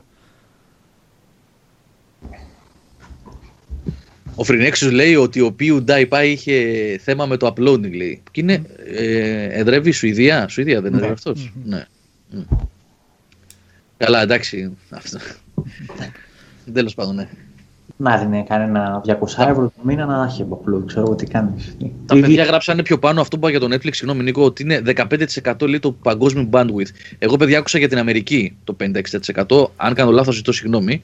Αν κάποιος γνωρίζει κάτι συγκεκριμένο, το άλλο 30% είναι το Pornhub. Νομίζω και σαν αξία η, η μετοχή, μάλλον το brand name της, του Netflix, πήρε τη μεγαλύτερη αναλογική αύξηση φέτος από όλα. Εντάξει, παραμένει βασιλιάς η Apple. Στα 216 δισεκατομμύρια δολάρια νομίζω είναι η τιμή της. Αλλά τη μεγαλύτερη αύξηση σαν brand την πήρε το Netflix. Μπήκε, δηλαδή χώθηκε μέσα στην πρώτη εφτάδα, οχτάδα, είναι που είναι, δεκάδα, κάτι τέτοιο. Είναι πολύ ψηλά, πολύ, πολύ μεγάλος παίχτης έχει γίνει το Netflix. Ο Start Over από Video Games λέει: Εγώ είμαι έξω από Ιεράπετρα με 100 VDSL και 4 χιλιόμετρα έχουν 24 απλή στην πόλη. Εγώ είμαι στο χωριό. Καλά, ναι, αυτό είναι πρόβλημα της υποδομής, ξεκάθαρα έτσι. Δηλαδή ότι όπου δεν υπήρχαν παλιές γραμμές ήταν πιο εύκολο γιατί δεν χρειάζεται να ξυλώσουν ολόκληρα πεζοδρόμια και δρόμους κτλ στείλουν ας πούμε τις fiber τις γραμμές. Όταν έρχονται στις παλιές τις γειτονιές και πρέπει να ξυλώσουν ολόκληρους δρόμους, τα παρατάνε. Δεν, και αφήνουν ε, τις γραμμές όπως. Πολλά παιδιά ανέφεραν για το 5G για την ακτινοβολία. Παιδιά δεν είμαστε γιατροί, δεν ξέρω. Και είναι και πράγματα τα οποία δεν θα τα δεις ένα χρόνο, αν υπάρχει κάποια επιρροή στον οργανισμό, έτσι. Δεν είναι κάτι που θα σε βαρέσει η ακτινοβουλία και μπορεί να, μπορεί να είναι κάτι που να έχει επιρροή 10-15 χρόνια μετά. Αλλά δεν, εγώ τουλάχιστον δεν ξέρω κάτι. Την επικίνδυνοτητα. Έτσι, οπότε γι' αυτό και δεν σχολιάζουμε. Επειδή δεν το έχετε αναφέρει πολύ αυτό, παιδιά, εγώ δεν, δεν ξέρω. Ίσως αυτό κάποιον γιατρό πρέπει να, να ρωτήσεις. Αυτό δεν Και καλό να μην εκφέρουμε σε τέτοια θέματα άποψη. Σε καμία περίπτωση. Τώρα λέμε ναι. και μπαρούφες. Ναι. Και νομίζω ότι ακόμα και αν άλλες τεχνολογίες επηρεάζουν τελικά αρνητικά τον άνθρωπο, το Wi-Fi, το 4G ή οτιδήποτε άλλο που χρησιμοποιούμε τα τελευταία 10-15 χρόνια, ε, ίσως και 20, ε, δεν θα φανούν άμεσα. Θέλει χρόνο αυτό το πράγμα. Αν όντως δηλαδή υπάρχει κάποιο, επηρεάζει σε κάποιο βαθμό. Οπότε, παιδιά, είναι αυτό που ο Νίκος. Τα λέμε μπαρούφες τώρα, μιλάμε εδώ. Αυτά τα πράγματα πρέπει να, να γίνουν επιστημονικές μελέτες για να τα δούμε. Ναι. Ο Γιώργος έχει, είναι του επαγγέλματος, λέει την άποψή του και Γιώργο, ναι, δεν, απλώς δεν μπορούμε να συμφωνήσω να διαφωνήσω μαζί σου γιατί δεν, δεν είναι καθόλου ο τομέα μου και αυτό καλύτερα να μην συζητάμε για πράγματα τα οποία δεν έχουν καμία μα καμία σχέση.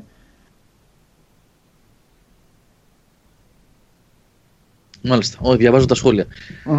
Λοιπόν, θα το παρακολουθήσουμε αυτό, παιδιά. Έτσι κι αλλιώς, καλά να είμαστε εδώ μπροστά μας θα είναι αυτό το πράγμα. Και η εξέλιξη του cloud gaming και η εξέλιξη του, οι επιλογές της Sony, της Microsoft, της Nintendo, της Ubisoft, της Nvidia και όλων των λοιπόν τεράτων που θα καθορίσουν την πορεία του gaming και όχι μόνο τα επόμενα χρόνια. Θα το δούμε. Πάντως ε, το πράγμα φαινόταν εκεί θα πάει και νομίζω πηγαίνει και πολύ γρήγορα έτσι πολύ γρήγορα. Εγώ περίμενα ότι θα ε, τραβήξει ακόμα λίγα χρόνια, αλλά βλέπω ότι βιάζονται. Βιάζονται, θέλουν να πάνε οπωσδήποτε εκεί. Βιάζονται, βιάζονται, θα φάνε τα μούτρα τους στο τέλος και θα είμαστε εδώ και θα γελάμε αύριο μεθαύριο. Νικόλ. ε. Πάντως, αν κάνουμε έτσι μια αναδρομή, είμαστε σε χρόνια για μεγάλη αλλαγή στο gaming. Πόσα χρόνια το gaming είναι με την ε, πόσα χρόνια έμεινε στο αγοράζω την κασέτα μου και παίζω σπίτι μου; Από το πότε να πούμε 70, 81, Από τη γέννηση. Από τη γέννηση το video games ναι. αυτή είναι η λογική. Ναι. Ότι το μέσο αναπαραγωγής ε, το, έχουμε, το αγοράζουμε και το έχουμε στο σπίτι. Από το 70. Ναι, άλλαξε με την ψηφιακή αγορά την τελευταία δεκαετία. Ναι, εξελίχθηκε μπορείς να πεις, ναι, γιατί ναι. τρέχουν παράλληλα αυτά, ναι δεν υπάρχει αλλαγή δηλαδή σε αυτό. Έτσι. Εσύ δεν βλέπεις τόσο ραγδαία αλλαγή. Διότι η ψηφιακή αγορά είναι μια αλλαγή σε σχέση με το retail τεράστια. Η αλλαγή είναι μεγάλη. Με το retail, συγγνώμη, με το εγώ φυσικό το βλέπω, Ναι, εγώ το βλέπω στον εαυτό μου. Εγώ, για να είμαι απόλυτα ειλικρινής, ε, όταν ε, πλέον τώρα, έτσι όπως έχω μάθει, όπως έχω εκπαιδευτεί σε εισαγωγικά, ε, παίζω περισσότερο τα παιχνίδια που έχω στο σκληρό δίσκο. Δηλαδή, όταν χρειαστεί να σηκωθώ από τον καναπέ, μην το θεωρήσετε τεμπελιά, ενώ σαν συνήθεια, έτσι, μην το πάρετε στραφά.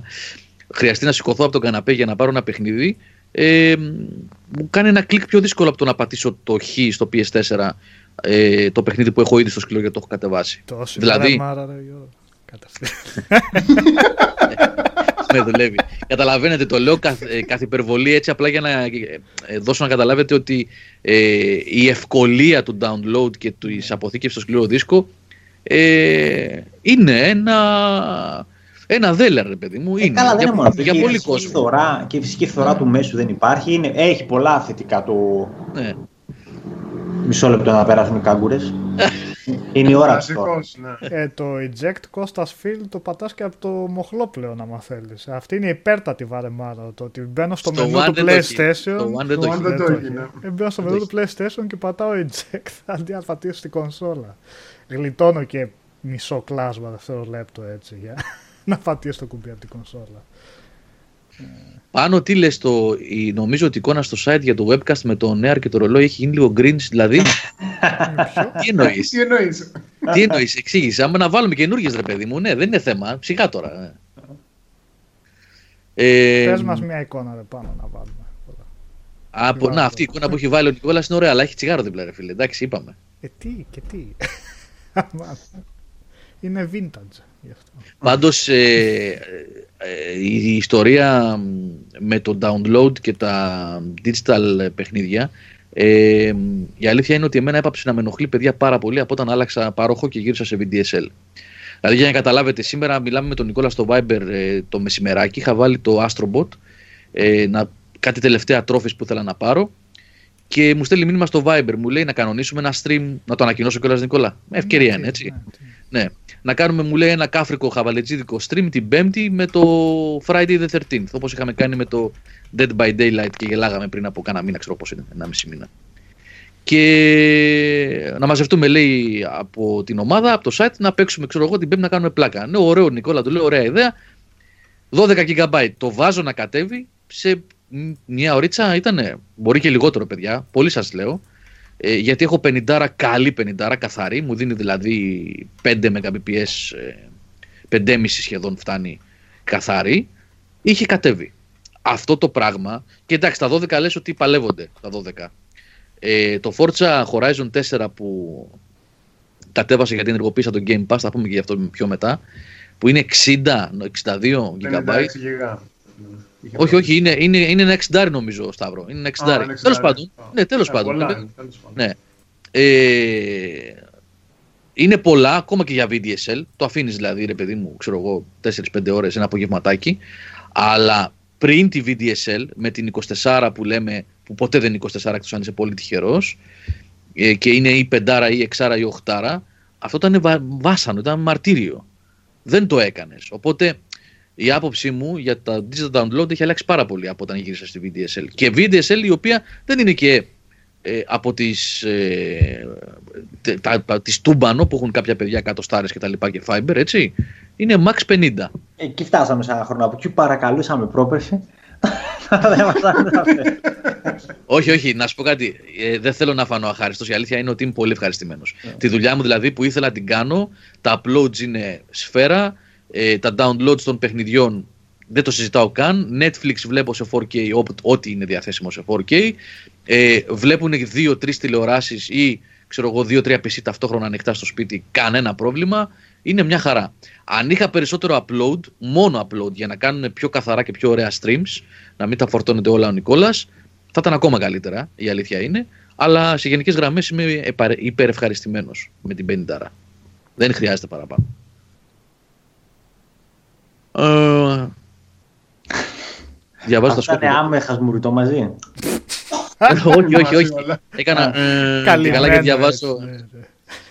105 GB χωρίς τα updates. Ποιο είναι; Το Red Dead Redemption.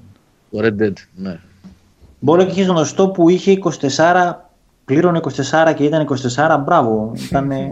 έχω και εγώ γνωστό. Που έχει... Κάποιοι ελάχιστοι υπάρχουν και εγώ είχα έναν. Και όμως έχω εγώ γνωστό. Μέχρι 20 ναι. είχα εγώ στα 2 MB το δευτερόλεπτο. Εγώ το είχα πει παλιότερα, παλιότερα σε εκπομπή όταν τράβαγα τα ζόρια με τη Wind που τέλος πάντων μην την ξαναναφέρουμε πάλι αυτή την απίθανη ιστορία που είχα τραβήξει πριν φύγω και πάω στον ΟΤΕ. Ε, είχα πάει στη μάνα μου, ο γνωστός είναι η μάνα μου, έτσι, η οποία δεν έχει σπίτι ίντερνετ, ε, μένει μόνη της πια, είχε φύγει ο αδερφός μου δηλαδή, παντρεύτηκε, λοιπόν δεν έχει ούτε υπολογιστή φυσικά, ούτε κινητό smartphone φυσικά, ούτε smart τηλεόραση. Τατιάνα, βλέπεις το Sky, ξέρω εγώ, το, το πρωί. Αλλά το ίντερνετ έμεινε στο σπίτι, το modem. Έχει το τηλέφωνό της, απλά. Απλά τηλέφωνο. Και ανοίγω το τέτοιο, το κινητό και έβλεπα άνοιγα το site και άνοιγε πολύ γρήγορα και κάνω μια μέτρηση. Έχει απλή 24 και δίνει 24 παιδιά. Έτσι, μπράβο, αυτά είναι. 24. Ναι. 24 κανονικά. Γιατί έχει νέο δίκτυο η περιοχή όμως. Ε. Έχουν σκάψει και έχει την υποστήριξη για κατοστάρα έχει υποστήριξη για εκατοστάρα στο σπίτι. Ε, αλλά επειδή όμως είναι καινούριο το δίκτυο, το 24 είναι 24. Γιατί τρέχει πάνω σε γραμμές καινούριες. Πάνω του Βέτο και Advice είχαν 24 και τους δίνουν 8. Κλασικό αυτό. Και εμένα ε. 24 μου εδώ πέρα ήταν στα 9. Ξεκίνησε 1,1 και στα τελειώματά της έπεσε στο 0,9 μέχρι να μπει η VDSL. Είπε και εμένα είναι 5 plus. Δεν πιάνω 5, παίρνω 5 plus, 5,2, 5,3. Είναι δηλαδή Απλά δεν έχω θέμα. Ε, να πω εδώ πέρα ότι ο Gordon Freeman λέει ότι όσοι έχετε πεσμένες συνδέσεις μετά την ευρυζωνική, να του πω τη λύση στο φόρουμ αν θέλει. Γράψτε το ρε εσύ Gordon, αυτό είναι χρήσιμο. Γράψτε το έτσι κι αλλιώς θα έλεγα εγώ. Εγώ 24 λέει και μου δίνει τα νεύρα κάνει ο Κώστας. λοιπόν, ε, να πω λίγο δύο λογάκια για το Forza μιας και το ανέφερα προηγουμένως. Ε, τα είχε πει ο Χιωτέλης όλα στην, στο προηγούμενο webcast και τα έγραψε ακόμα πιο αναλυτικά στο review του. Να σας πω μόνο δύο, δύο λόγια.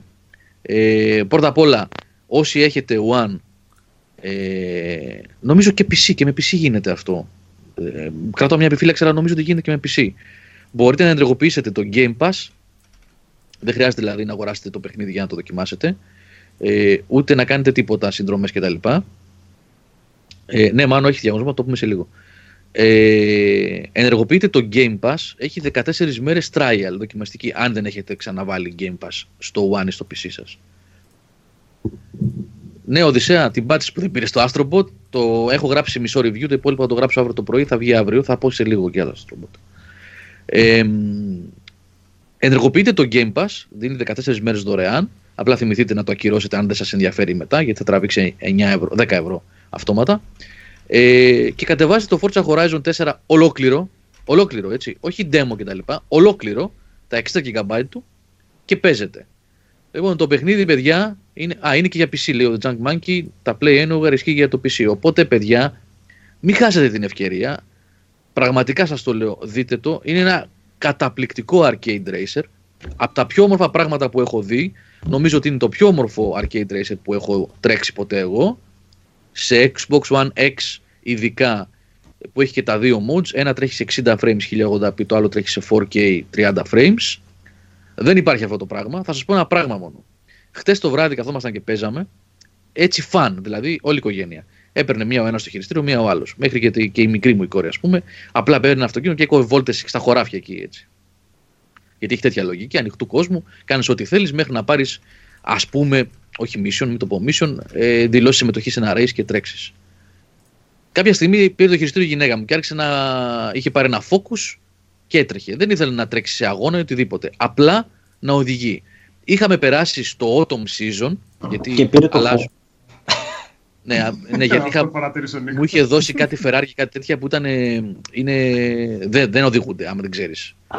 Πατάς τον γκάζι και κάνουν αποστάρια. Όταν σε ποιο mod παίζεις, ποιο προτίμησες. Το performance ή το. Παιδιά, να σας πω την αλήθεια, να σας πω την αλήθεια, το 1080p 60 frames είναι πολύ πιο γλυκό, πολύ πιο smooth για την, ε, την εμπειρία τη racing είναι καλύτερο, αλλά το παιχνίδι είναι τόσο όμορφο σε 4K, τόσο ζωντανό με το HDR ενεργοποιημένο, που το είχα βάλει στα 30 frames 4K. Δεν είχε, είναι, είναι ζωντανό, παιδιά. Βλέπετε πραγματικά, πραγματικά τοπία φύση της Αγγλίας. Είναι απίθανο Πάντα το Forza Γιώργο ήταν eye candy ούτως ή άλλως. Ναι, Σταύρο, απίθανο. απίθανο, απίθανο. Λοιπόν, και ξεκινάει παιδιά και οδηγούσε χωρίς υπερβολές, οδηγούσε περίπου 20 λεπτά, είχαμε βάλει και ένα, έχει 4-5 σταθμούς και βάλει ένα σταθμάκο και μουσική, 20 λεπτά και δεν τελείωνε ο χάρτης. Δεν πήγε στο ίδιο σημείο δεύτερη φορά. Πήγαινε και πήγαινε. Ολόκληρη την Αγγλία έφτασε, Σκοτία δεν ξέρω που έφτασε. Αντιλαμβάνεστε ότι μιλάμε για ε, ψεύτικο χάρτη, ε, δεν έχει πραγματικούς δρόμους ε, και γεωγραφικά δηλαδή δεν είναι ακριβής ο χάρτης. Εξομοιώνει έτσι, περιοχές της Αγγλίας και της Σκοτίας κτλ. Λοιπόν, και πήγε 20 λεπτά οδήγηση και δεν έπεσε σε ίδιος, σε ίδιο κομμάτι δρόμου. χωριά, λίμνες, πόλεις. Κάποια στιγμή σε ένα σημείο η δεξιά πάνω στο χάρτη έλεγε για το Εδιμβούργο, ότι φτάνουμε στη Σκοτία ας πούμε απίθανη δουλειά, παιδιά. Και τα γραφικά και, το, και ο χειρισμός, ο αριθμός των αυτοκινήτων, τα μενού, το progression. Δεν έχει microtransactions. Όλα γίνονται in-game. Το wheel spin που έχει ε, δεν έχει loot box και τέτοια πράγματα. Όλα in-game. Όλα, όλα, όλα. Ε, απίθανο. Εγώ έχω και μια ιδιαίτερη αγάπη προς την Αγγλία και τη φύση γενικότερα, την, αυτά τα, τα λιβάδια, τα πράσινα κτλ. Ο Νικόλας ξέρει ζει εκεί, καταλαβαίνει τι λέω τώρα. Ε, και δείχνει έτσι τα τοπία τα έχουν πετύχει 100% τα σπίτια, τις αγρικίες, αυτά τα cottages που λενε Ε, τι να σας πω, ένα απίθανο πράγμα. Δηλαδή δεν υπάρχει λόγος να μην το δείτε ε, όντας, ε, ας το πούμε σε εισαγωγικά δωρεάν το παιχνίδι για λίγες μέρες. Γιώργο, από μουσικά κομμάτια πώς είναι, γιατί λέει ο Άγγελος ο καλύτερος σταθμός του παιχνίδι, ρε παιδί μου. Γι' αυτό ρωτάω. Εγώ να σου πω την αλήθεια, παιδιά, από ένα σημείο και μετά, ε, περίπου στη μία ωρίτσα, μία μισή ώρα του παιχνιδιού, ξεκλειδώνει τον ε, Timeless που παίζει κλασική μουσική. Αυτό που λέει ο Άγγελος. Ναι, και έβαλα αυτόν γιατί τα τραγούδια δεν μου αρέσουν καθόλου. Στο, στον rock σταθμό, σε εισαγωγικά rock σταθμό, γιατί έχει ένα drum and bass, ένα pop, ξέρω εγώ, ένα Τέλος πάντων. Ανοίγεις διακριτικά Spotify, λέει εκεί πέρα. και βάζεις ναι. δικά σου λίστα. Στον, ε, στο rock σταθμό παίζει κάτι. Έχει κάποια ωραία κομμάτια, αλλά παίζει κυρίως κάτι νεοπάνκ, στυλ Green Day και κάτι τέτοια, ας πούμε, που δεν τα μπορώ καθόλου εγώ. Ε, οπότε. Αυτά πολλά χρόνια παίζουν στα video games. Έτσι. Καμιά εικοσαετία ναι, ναι. ναι, Νίκο. Ε, Με αυτά τα νεοπάνκ. Ναι, ε, έχει multiplayer βέβαια, Σπύρο, βέβαια, κανονικά. Είναι κυρίως online το παιχνίδι, έτσι. Αν θες παίζεις solo, βγαίνεις δηλαδή από τους servers ε, και παίζεις ε, το progression μόνο σου με τα drivatars, δηλαδή έχει, η AI έχει υιοθετήσει ε, το driving, το, το οδηγικό στυλ διαφόρων φίλων σου από τη λίστα κτλ. Και, και παίζεις.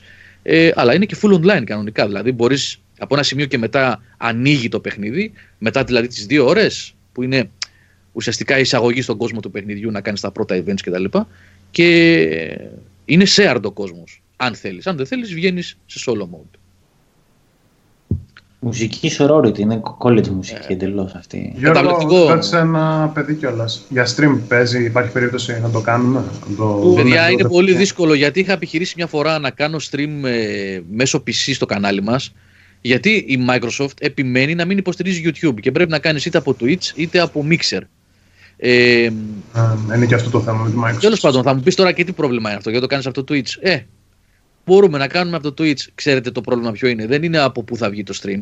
Είναι ότι με την πεντάρα γραμμή που έχω εγώ, το 5 upload, ένα παιχνίδι σαν το Forza Horizon 4, ε, που είναι γρήγορο κτλ., δεν θα δείξει ωραίο. Ε, ναι, είναι κρίμα για αυτό το παιχνίδι. Ναι. Μια απόπειρα μπορεί να την κάνω. Μια απόπειρα μπορεί να την κάνω έτσι να δούμε το αποτέλεσμα, να το ρίξω στα 7-20 ας πούμε και να δούμε τι θα γίνει. Εντάξει, ε, σε 7-20 θα είναι, okay, ναι, δεν τρέχει ναι. τίποτα, δεν νομίζω. Ωραία την περιστροφή αυτό. Α, το YouTube δεν αφήνει, λέει ο Τσαγκμαγκή. Τότε, sorry παιδιά, ε, το YouTube δεν αφήνει τη Microsoft. Ε, πώς... Μου φαίνεται λίγο παράξενο. Κάτι άλλο μάλλον. Δηλαδή για να καταλάβω ότι τα παιχνίδια της Microsoft δεν μπορείς να τα κάνεις stream από YouTube; Α, όχι, δεν παίζει αυτό γιατί από το PC μπορείς να το κάνεις. Α, μπράβο, από Xbox. Κίνηση κίνηση δεν έχει ο δρόμος καθόλου. Απλά αυτοκίνητα έτσι. Όχι ρε, έχει, αυτό ρε. όχι ρε, πώς δεν είναι και πολύ κίνηση. Τώρα δεν ξέρω τι είναι αυτό που έχεις βάλει εσύ εκεί. Δεν ξέρω τι είναι. Φερόν πρέπει να είναι, αλλά ναι, θα είναι σε περιοχή. Κάτι άλλο. Το εσωτερικό, εντάξει, ποιότητα.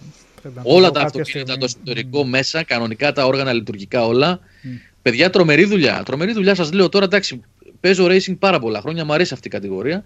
Τρομερή δουλειά. Βέβαια είναι arcade racer, έτσι. Όσοι δεν, έχετε... δεν είναι εξομοίωση, ναι. ναι μην... Αυτά μας αρέσουν. Με αυτά ναι. Αυτό Νίκο, μπαίνεις και παίζεις ρε παιδί μου. Με να φτιάχνεις τώρα ελαστικά, να πτήσεις και τέτοια, παίζεις simulation. Αυτό είναι. Μπαίνεις και παίζεις κυριολεξία. Ποιος μου γράψει προηγουμένως γιατί έβαλες 50 λέει και δεν είσαι ευχαριστημένος. Τώρα πριν λίγο είπα ο Μπολ. ότι είμαι πολύ ευχαριστημένος, αλλά το upload για να κάνεις ένα ωραίο καθαρό stream πρέπει να είναι δεκάρι. Εντάξει, παιδιά, τώρα το έχουμε διαπιστώσει με τα streams του Νικόλα που έχει πολύ καλή γραμμή. Θέλεις ένα δεκάρι upload για να είναι το stream ωραίο, καθαρό. Αν μας λέτε δεν είναι καθαρό, θα γράφετε από κάτω, αν δεν είναι καθαρό, έχει πιξελάκια και θα έχετε και δίκιο. Θα το δοκιμάσω, ρε παιδιά. Θα, θα το δοκιμάσω στο Twitch. Θα βγάλω. Ε, πρέπει να βγάλω και ανακοίνωση γιατί δεν έχουμε και συνδρομητές εκεί, δεν έρχεται ειδοποίηση. Το έχουμε, εντάξει, δεν ασχολούμαστε με το κανάλι στο Twitch που έχουμε, απλά υπάρχει. Να το δούμε. Να το δούμε. Ε, arcade Γιάννη John JP, έχεις δίκιο, δεν είναι arcade του τύπου Outrun. Η, ε, τα physics ε, λειτουργούν, σου δίνει την αίσθηση το κάθε αυτοκίνητο διαφορετικό βεβαίως, εννοείται. Αλλάζει συμπεριφορά στην άσφαλτο από όταν παίζεις σε χαλίκι, από όταν είναι λάσπη, από όταν είναι χιόνι και αλλάζουν οι εποχές κτλ. Βεβαίως. Ε, απλά δεν είναι φώτσα motorsport, θέλω να πω. Δεν είναι Grand Turismo. Είναι κάτι, δηλαδή πατάει και στους δύο κόσμους, κυρίως όμως στο φαν του πράγματος, έτσι. Δηλαδή τρέχεις με 220 χιλιόμετρα και χτυπάς επάνω σε μια μάντρα, η οποία αν δεν είναι μάντρα που σπάει, γιατί οι πιο πολλές σπάνε για να μην σκόβει τη... τελείως, μπορείς να βγεις στα χωράφια, δεν γίνεται τίποτα. Απλά γίνεται ένα boom και συνεχίζεις. Έτσι. Έτσι είναι τα αυτοκίνητα στην Αγγλία. Και εγώ από του Γκράου Μάντα συνεχίζω. Πριν από μέσα. Α, το πετύχανε, ε. Το πετύχανε. Ε, ναι, ρε, εσύ. Είναι αληθοφανέ αυτό. Λοιπόν, ε, δεν θα... Για το, να, για το ναι. mixer που λένε τα παιδιά, το mixer θα φαίνεται να κάνεις και άλλα πραγματάκια στο stream. Έτσι είναι λίγο πιο interactive, θα δεν κάνω λάθος, γιατί δεν έχω ασχοληθεί καθόλου. Αν, είναι διαφορετική και... streaming υπηρεσία, Νίκο. Mm. Δεν τους αφήνει να βάζεις poll επί τόπου στα streams και τέτοια πραγματάκια. Και το mixer, γιατί δεν ξέρω. Γιατί όχι να μην το δοκιμάσουμε. Ναι, ναι, ναι. Μόλις έμαθαν κόλλα στο YouTube να το ξεμάθει, να μάθει κάτι άλλο. Σε δουλειά να πει. Όχι, δεν θέλω. Δεν θέλω, μην μου τα μαθαίνετε. Είναι κυρίως για Microsoft, έτσι. Κώστα, μην σε χαλάει καθόλου που σπάει μάντρες και τα λοιπά. Είναι όλο κομμάτι της λογικής πίσω από το παιχνίδι, του, του φαν του πράγματος. Ε, υποθέτω θα το έχεις παίξει, αλλά Μήπως πραγματικά... έχει και επιλογές μέσα για πιο hardcore έτσι, να έχει μηχανικές βλάβες και αυτά, όχι. Έτσι. Έχει, όχι μηχανικές βλάβες. Έχει όταν αυξάνεις τη δυσκολία, δεν αυξάνεις απλά την AI, νομίζω έχει φθορά στα λάστιχα, έχει, έχει κάποια ναι, πράγματα. Και στη βενζίνη, τουλάχιστον το Motorsport ναι. έχει πέρα βενζίνη και λάστιχα τώρα.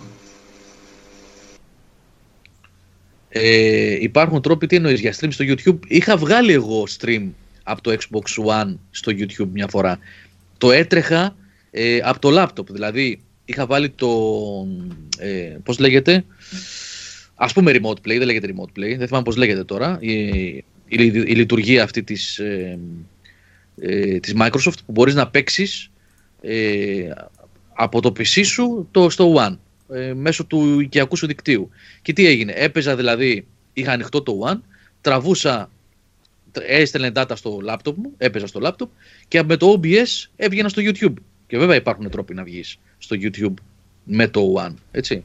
Αλλά καταλαβαίνετε ότι με τέτοιες γραμμούλες, με το πεντάρι το upload, εντάξει, αυτά τα πολύ παράξενα είναι γονατίζουν και δεν βγαίνει το αποτέλεσμα καλό. Αλλά επαναλαμβάνω, μία προσπάθεια θα τη δοκιμάσω, θα την κάνω. Θα την κάνω. 10 λέει κιλομπάιτ.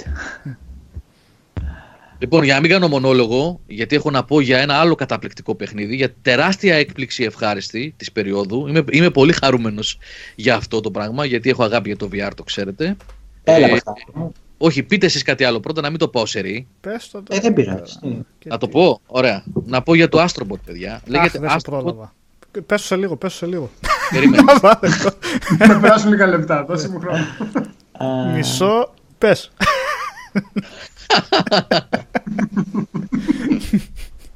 Δεν βλέπω την εικόνα ακόμα. Ε, θα σου σε λίγο, δεν πειράζει. Λοιπόν, παιδιά, αυτό ήρθε out of the blue. Εγώ είχα πάει σε ένα event πέρσι. Φέτος, φέτος ήταν, το Μάρτιο, που είχα στην Αγγλία για τα VR παιχνίδια. Βάλε κανένα βίντεο, ρε, εσύ Μαρκό, που Κάτσε, ρε, ένα-ένα. Δεν, φαίνεται, ρε, γάμο, το, αυτό το παιχνίδι τι κάνει με το βίντεο. Είναι VR, δεν καταλαβαίνεις. Τέλος πάντων, αυτό. Καταλάβουμε.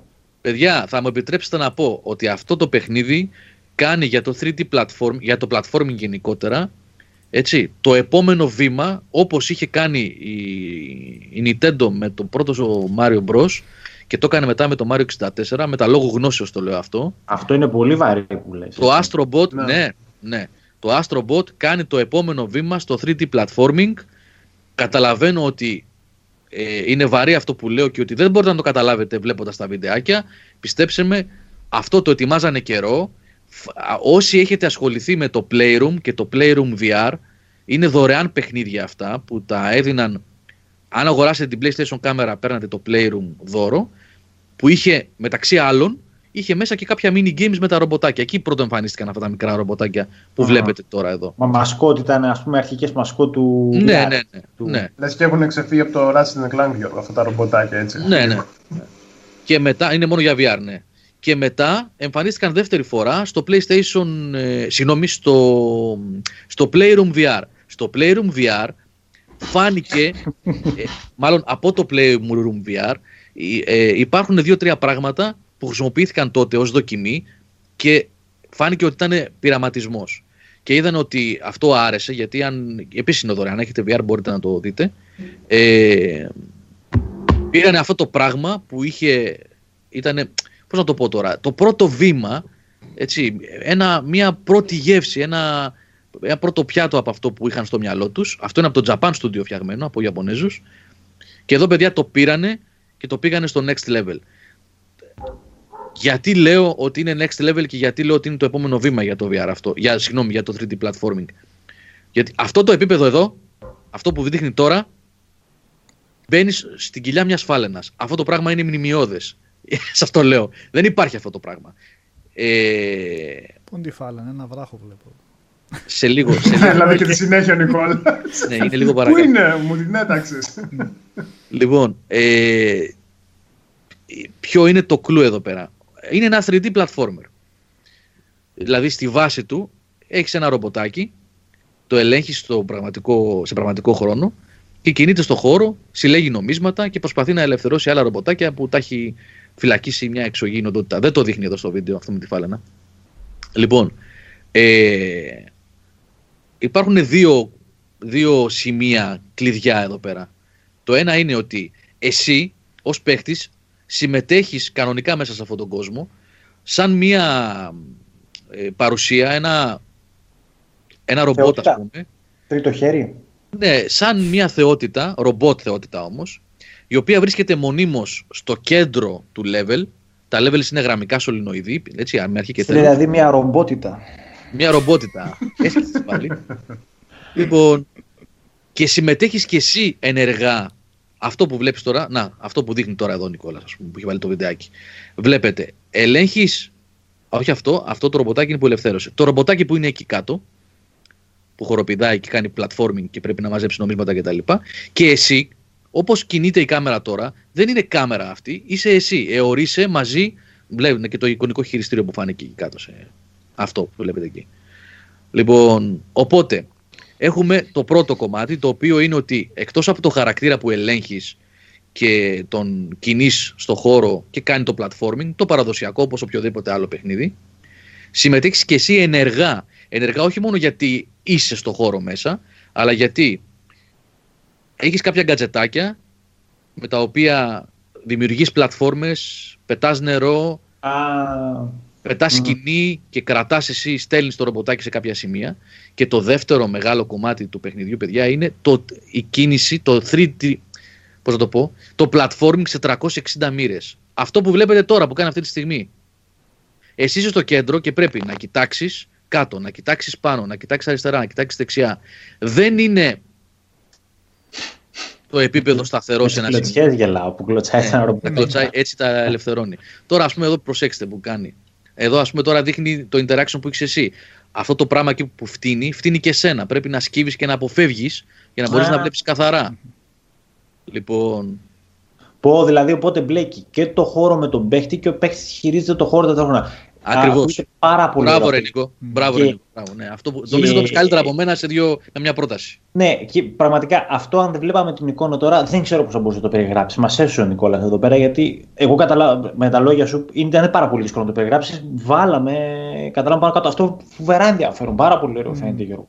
Πραγματικά. Γιώργο, τι διάρκεια έχει, γιατί και ως πειραματικό αυτό είναι ένα θέμα του. Αυτό είναι. Έχει, έχει ένα campaign, βεβαίως, έχει υλικό. Αυτό είναι το ευχάριστο. Α, έχει boss fights, πολύ ωραία boss fights. Donkey με, ναι, ναι, πανέξυπνο, με χιούμορ κτλ.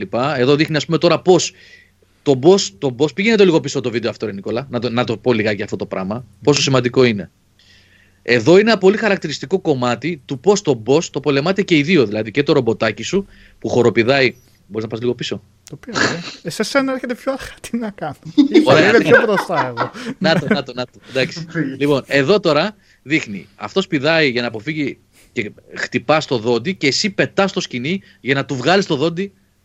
Βλέπετε, είναι και καλά συνεργασία. Ουσιαστικά εσύ τα κάνεις όλα, αλλά συμμετέχεις ενεργά στον κόσμο του παιχνιδιού. Εκτός από το ρομποτάκι που είναι το avatar σου όπως είναι σε όλα τα video games, η προέκτασή σου δηλαδή στον κόσμο είναι ένα avatar, έτσι, ένα ψηφιακό, ε, ένα πολυγωνικό αντικείμενο ή ένα sprite ας πούμε. Εδώ συμμετέχεις με αυτό, αλλά λόγω του VR συμμετέχεις και εσύ ως η οντότητα που περιπλανάς τον κόσμο μαζί με το ρομποτάκι. πω κάτι που αναφέρει Μακρένας, λέει το θέλω σε κανονικό να υποθέσω ότι είναι ένα από αυτά τα παιχνίδια τα οποία δεν μπορείς να το φανταστείς πλέον σε κανονικό. Δηλαδή έχει κάνει τόσο καλή χρήση αυτού του νέου του περιφερειακού του VR που πλέον έχει μόνο αξία και μόνο, μπορεί μόνο να ελοποιηθεί σε τέτοιο περιβάλλον. Έτσι. Δηλαδή θα μπορούσε αυτό το παιχνίδι να είναι σε, σε, σε, σε χωρίς το VR ας πούμε, να παίζεται. Αν ήταν χωρίς το VR θα ήταν ένα platformer της σειράς παιδιά, μην κοροϊδευόμαστε. Ναι, απλά και με αυτή τη 360 κίνηση που λες, το θα πει με τον αναλογικό. Ναι.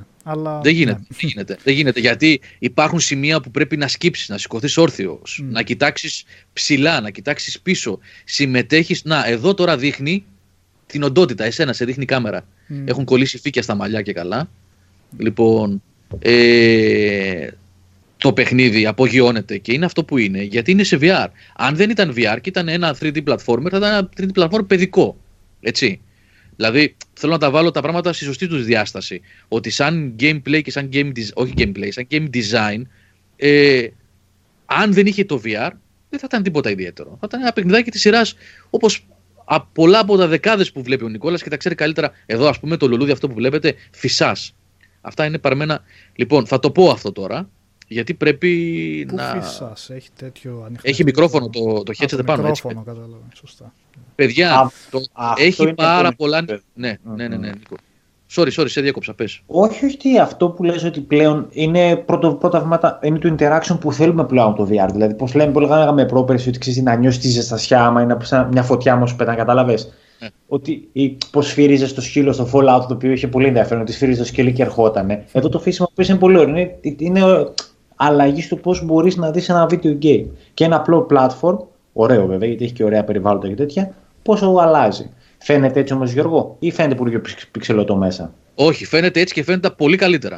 Α, Έχουν μπράβο. κάνει πολλή δουλειά σε όλα. Πολύ. Δηλαδή, ο μόνος περιορισμός που υπάρχει είναι ο περιορισμός της default ανάλυσης που έχει το PSVR. Έτσι, που ε, Δεν είναι στην αιχμή της τεχνολογίας. Θέλω να πω κάτι. Υπάρχουν πάρα πολλά πράγματα μέσα στο παιχνίδι αυτό που φωνάζουν Nintendo. Δεν είναι κακό αυτό. Δείχνει ότι τα παιδιά από το Japan Studio ε, έχουν μελετήσει την ιστορία της ε, της, της εταιρείας που έχει καινοτομήσει πάρα πολλές φορές σε πολλά πράγματα.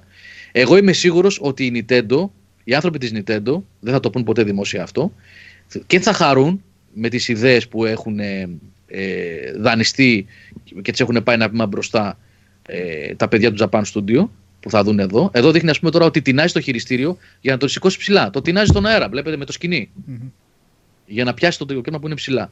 Ε, και θα ζηλέψουν σε ένα σημείο γιατί τέτοιες, τέτοια βήματα μπροστά συνήθως. Του άρεσε αυτό που το παίζει αυτή η Ναι, του άρεσε. Ναι, ναι. το άλμα. ξανά, ξανά. Ε, τέτοια, τέτοιες καινοτομίες και τέτοια βήματα μπροστά στο gaming τα κάνει Nintendo συνήθως. Τώρα καλός ή κακός, αρέσει ή δεν αρέσει, σε πολλούς. Η αλήθεια είναι ότι η Nintendo έχει κάνει πολλές φορές βήματα μπροστά και έχει προχωρήσει το, το άθλημα, Λοιπόν, εδώ τώρα ε, νομίζω ότι είναι ένα βήμα μπροστά. Και όπως είχα πει και με το ε, Farpoint που επίσης έλεγα ότι πήγανε τα FPS σε VR περιβάλλον, πήγανε βήματα μπροστά με το M-Controller, δεν πρέπει να μείνει εδώ. Πρέπει να δούμε και άλλα τέτοια πράγματα. Γιατί έχει αποδειχθεί στην πράξη πλέον ότι το VR δεν χρειάζεται μόνο VR experiences. Μπορεί να σηκώσει παιχνίδια, όχι παιχνίδια μεταφορές από το σε εισαγωγικά και συγχωρέστε με για αυτό κανονικό gaming, αλλά φτιαγμένα για αυτό το μηχανισμό, για αυτή τη λογική. Μπορεί να το σηκώσει, υπάρχουν οι ιδέες, υπάρχουν οι μηχανισμοί και έχει αποδειχτεί από παιχνίδια στην πράξη. Έχει αποδειχτεί. Πρέπει να το δούμε, δηλαδή δεν πρέπει να μείνει η Sony σε ένα παιχνίδι. Το έχω ξαναπεί, το έχω πει και πριν δύο χρόνια, το είχα πει και πριν από ένα χρόνο. Με ένα παιχνίδι το χρόνο ή με δύο ε, παιχνίδια που πάνε μπροστά το μέσο, δεν γίνεται δουλειά. Είναι πολύ ευχάριστο το ότι είδαμε τέτοιο παιχνίδι. Εγώ χάρηκα πάρα πολύ. Νικόλα, η απάντηση στην ερώτηση σου πριν είναι ότι είναι, έχει ένα πεντάωρο campaign. Έτσι. Είναι πέντε κόσμοι με πέντε, ε, πέντε πίστες ο κάθε κόσμος, τέσσερις πίστες και ένα final boss. Ε, έχει όμως ένα ολόκληρο challenge mode το οποίο θα σε κρατήσει για περίπου κάνα δεκάωρο παραπάνω γιατί έχει και κάποια πολύ δύσκολα challenges, τα οποία είναι εντελώς διαφορετικά από το κανονικό παιχνίδι. Mm. Προσέξτε, τα challenges που είναι πάρα πολλά δεν είναι οι ίδιες πίστες με time trial. Έχει challenges. Να το, κοίτα σύμπτωση. You got the space chameleon, λέει, find them to unlock challenge stages. Αυτό που βλέπουμε στο βίντεο τώρα είναι βρήκε έναν χαμελέοντα που είναι κρυμμένη μέσα στο επίπεδο. Εδώ, ας πούμε, ένα κομμάτι χαρακτηριστικό του παιχνιδιού είναι ότι για να ανακαλύψει τους χαμελέοντες ή τα κρυμμένα ρομποτάκια μέσα στα επίπεδα, πρέπει να συμμετέχεις ενεργά μέσα στο παιχνίδι. Να γυρίζεις το κεφάλι σου, να ψάχνεις, να σκύβεις, να κοιτάζεις πίσω. Ε, είχα κάνει ένα stream για VR και σας έλεγα για τη διαφορά στο first person που έχει το VR το σκύψιμο στο χώρο. Δεν ξέρω αν το θυμάστε, παιδιά, που είχα πει ότι είναι οργανικός ο τρόπος που παίζεις VR. Δεν κουνάς το μοχλό απλά και γυρίζεις πίσω από τη γωνία. Εδώ, αν, κάτι, αν υπάρχει μια φιλοσιά μπροστά σου, Πρέπει να κάνεις το κεφάλι σου αριστερά-δεξιά, να γύρει το κορμό και το σώμα σου για να δεις πίσω.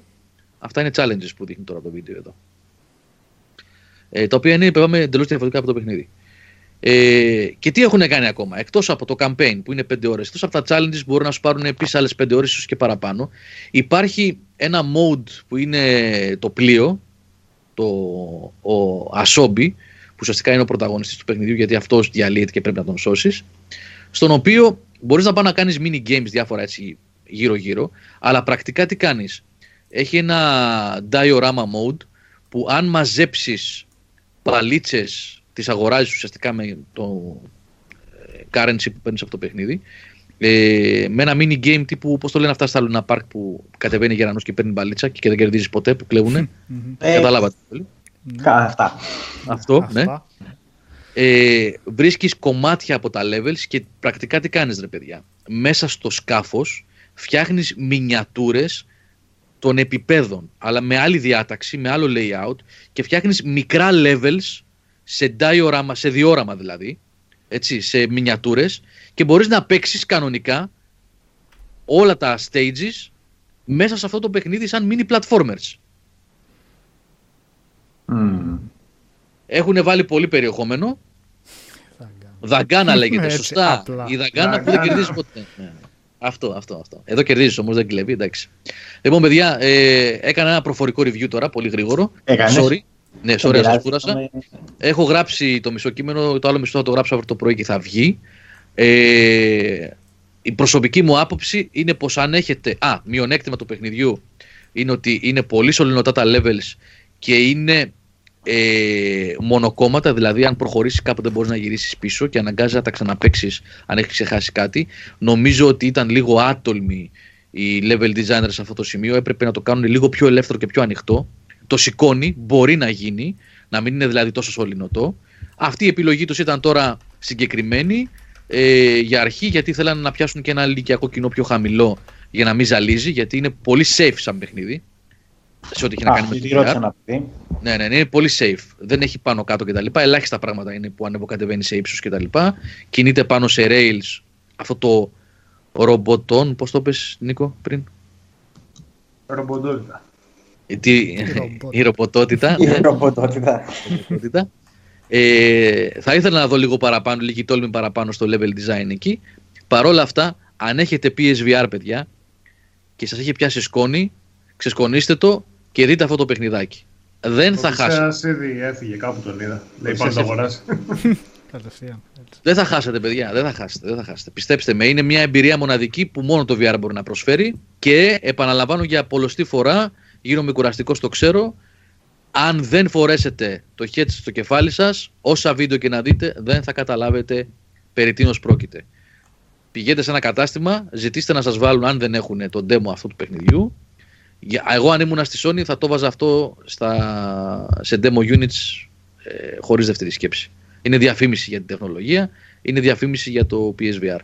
Πάρα πολύ ωραίο, πάρα πολύ ωραίο. Έκπληξη. Εγώ εδώ μεταξύ είχα δει τα πρώτα reviews που βγήκαν γιατί μας ήρθε με καθυστέρηση. Εγώ το πήρα είναι Δευτέρα σήμερα, το πήραμε την προηγούμενη Τετάρτη ή Πέμπτη.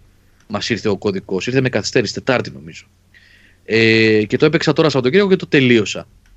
Ε, είχα δει τα πρώτα reviews, κάτι δεκάρια και κάτι τέτοια. Και έλεγα τι είναι αυτό εδώ μεταξύ. Δεν είχα γνώση για το παιχνίδι. Δεν είχα ασχοληθεί πολύ με αυτό. Γιατί στα, στο event που είχαμε πάει, μας είχαν δείξει κάτι σαπίλες τύπου, τύπου Dark Eclipse που έκανε review Οδυσσέα τι προάλλες. Που είναι εντάξει για φάπες και κάτι άλλο. Κάτι το... Μας είχε έρθει για review, γι' αυτό δεν το έκανα καν γιατί δεν ήταν και αυτό ανάξιο λόγο. Το Track Lab που είναι σαν μουσική με DJ και τα λοιπά. Δεν μου άρεσε καθόλου, καθόλου όμως. Ε, και βλέπω τι βαθμολογίες και λέω τι είναι τούτο; Ε, μόλις έπαιξα κατάλαβα. Πάντως, παιδιά, είναι πολύ ενδιαφέρον το γεγονός ότι το έχουν ξεκινήσει την ιδέα με τα ρομποτάκια και το level design και το όλο concept που υλοποιήθηκε στο Astrobot είχε ξεκινήσει από το Playroom, επαναλαμβάνω. Τίποτα δεν είναι τυχαίο. Κάναν δοκιμές, κάνανε πειράματα, το πήγαν ένα βήμα παραπάνω με το ε, Playroom VR, που κάνανε εκεί το πρώτο level σε αυτή τη λογική. Υπάρχει ένα level με τα ρομποτάκια σε αυτή τη λογική. Και τώρα το τελειοποίησαν και το κάνανε πλήρες παιχνίδι. Αυτό. Δεν θα χάσετε όσο το δοκιμάσετε, πιστέψτε με. Το παράδοξο είναι βέβαια ότι όταν φοράς το headset το PSVR σου βγάζει, το πρώτο μήνα που σου βγάζει είναι ότι το, ε, το VR δεν πρέπει να το φορούν στο κεφάλι τους παιδιά κάτω των 12 ετών και το παιχνίδι έχει PEGI 7+. Περιτώ να σας πω βέβαια ότι παίζοντας εγώ στο σπίτι, η μικρή μου η κόρη έκανε σαν μπαλαβή για να το δοκιμάσει γιατί είναι, είναι το παιχνίδι τα μάμ που λένε για μικρά παιδιά. Έτσι. Και όχι μόνο, όχι μόνο για μικρά παιδιά, μην παρεξηγείτε αυτό που λέω. Δεν είναι, είναι πολύ cutie ξέρετε τα ρομποτάκια και χουχουχού και χαχαχά και γενικά δεν έχει βία καθόλου. Μίνιονες ναι. και τέτοια φάση. Ναι, ναι. Αλλά άντε να κρατήσεις ένα παιδί μακριά από αυτό. Οπότε ήταν πολύ δύσκολο. Την έβαζε δηλαδή για πέντε λεπτάκια ας πούμε λίγο να το δει. Τρελνότανε και ξέρεις, το βγάζαμε μετά. Ωραίο, ωραίο παιχνίδι, ωραίο παιχνίδι. Έκπληξη ευχάριστη. Αυτά. Αυτά τα δύο παιχνίδια εγώ, σε αυτά τα δύο μάλλον, αφιέρωσα χρόνο τι τελευταίες μέρες. Forza Horizon 4 και Astrobot Rescue Mission. Η Λάρα τι έγινε, ρε Γιώργο; Πα. Πέρυσι αυτοκίνητο τελικά. Α, τη Λάρα, όχι, όχι, δεν, ε, δεν έχω προχωρήσει παραπάνω από όσο είχα πει την προηγούμενη εβδομάδα και δεν μπορώ να μιλήσω που τη παίξει μισή ώρα, ναι, μία ώρα πόσο ήταν. Ε, θα...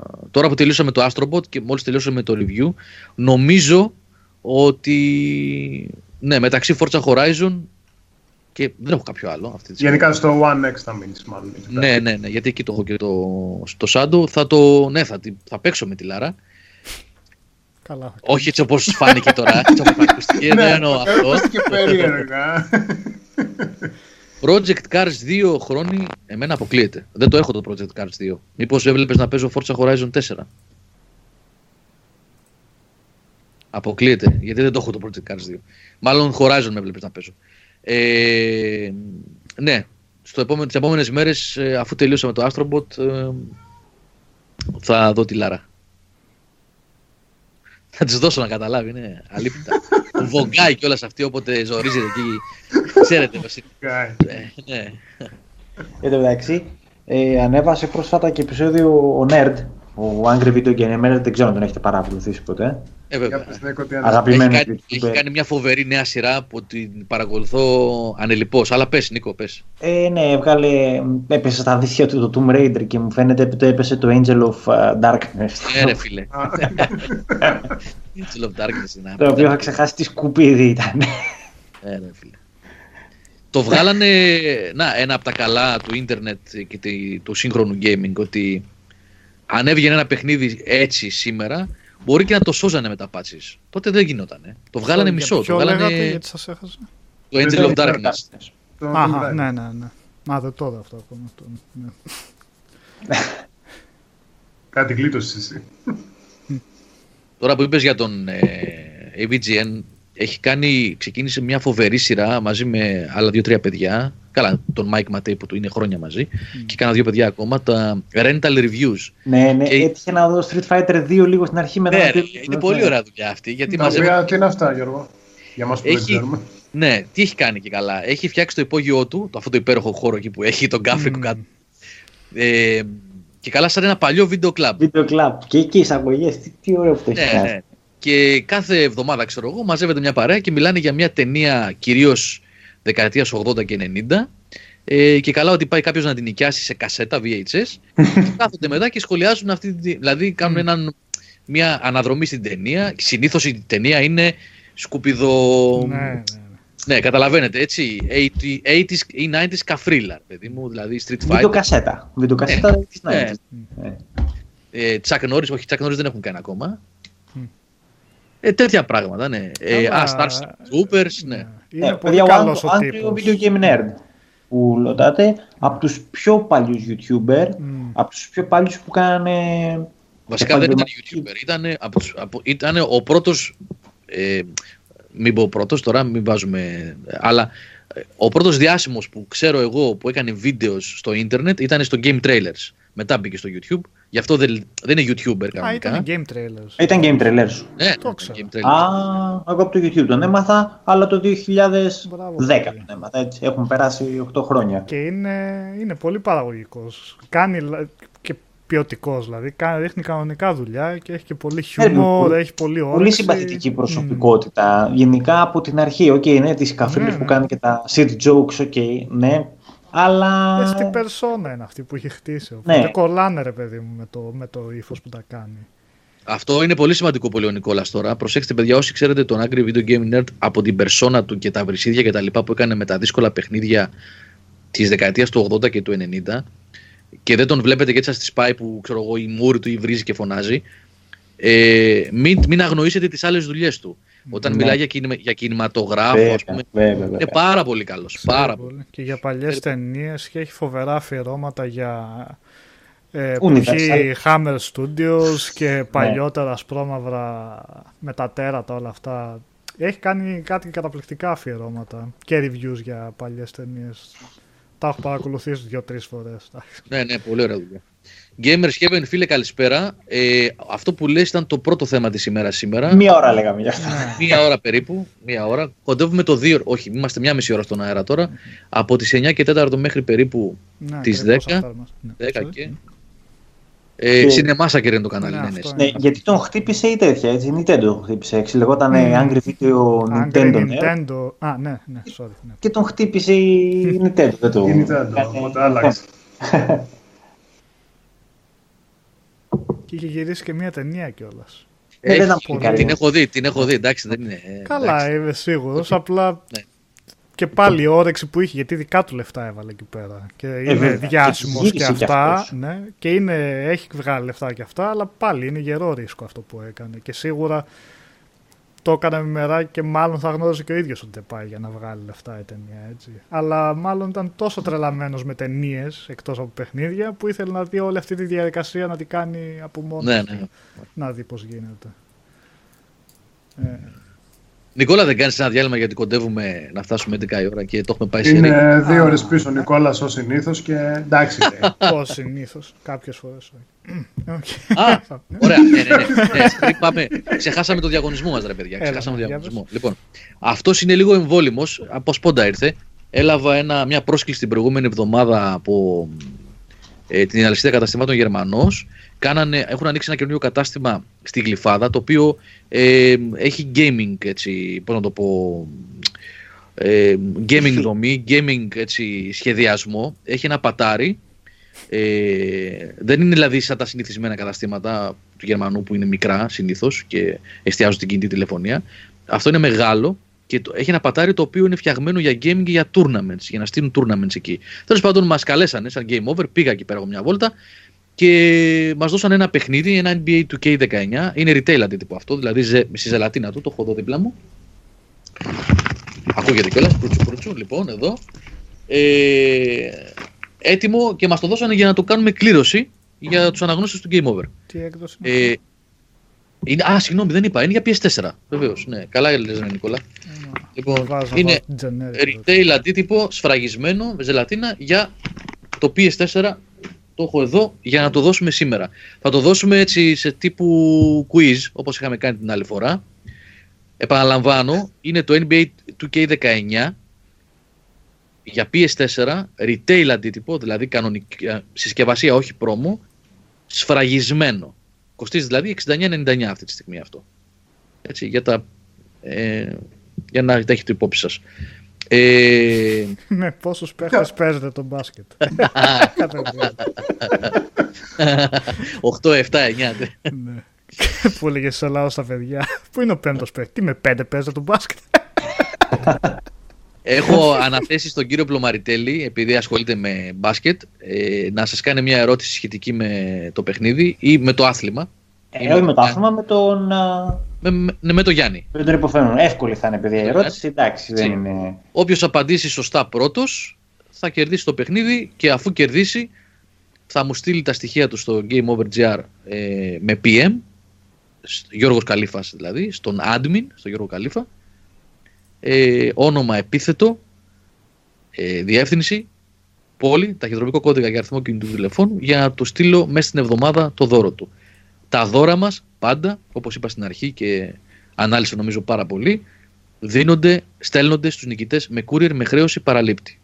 Να έχετε υπόψη σας ότι μπορεί το κόστος να ε, είναι λίγο τσιμπημένο, να το ξέρετε αυτό. Αν δεν ε, θέλετε μπορείτε να μην παραλάβετε όταν έρθει το δώρο. Το ξεκαθαρίζω αυτό. Λοιπόν, ε, θα το κάνουμε όμως μετά το διάλειμμα. την ερώτηση, να ξεκινήσουμε δυνατά. Δυνατά. ε, Νικόλα, Ναι, έχεις ναι. μουσική για διάλειμμα; Ε, Έχεις, βέβαια, έχεις. έχω τα καλύτερα μου έχει στείλει εδώ πέρα. Έχει καλά τραγούδια. Πάμε. Κώστα θα το δούμε για το mousepad που κέρδισες. Όχι το mousepad, το desktop pad. Θα το, θα το ψάξω και θα σου πω. Θα δούμε. Λοιπόν, πάμε για διάλειμμα και επιστρέφουμε διαγωνισμό NBA 2K που μας έδωσαν από, τον, από την αλυσίδα καταστημάτων Γερμανούς για να δώσουμε σήμερα στα παιδιά στους αναγνώστες του Game Over. Πάμε.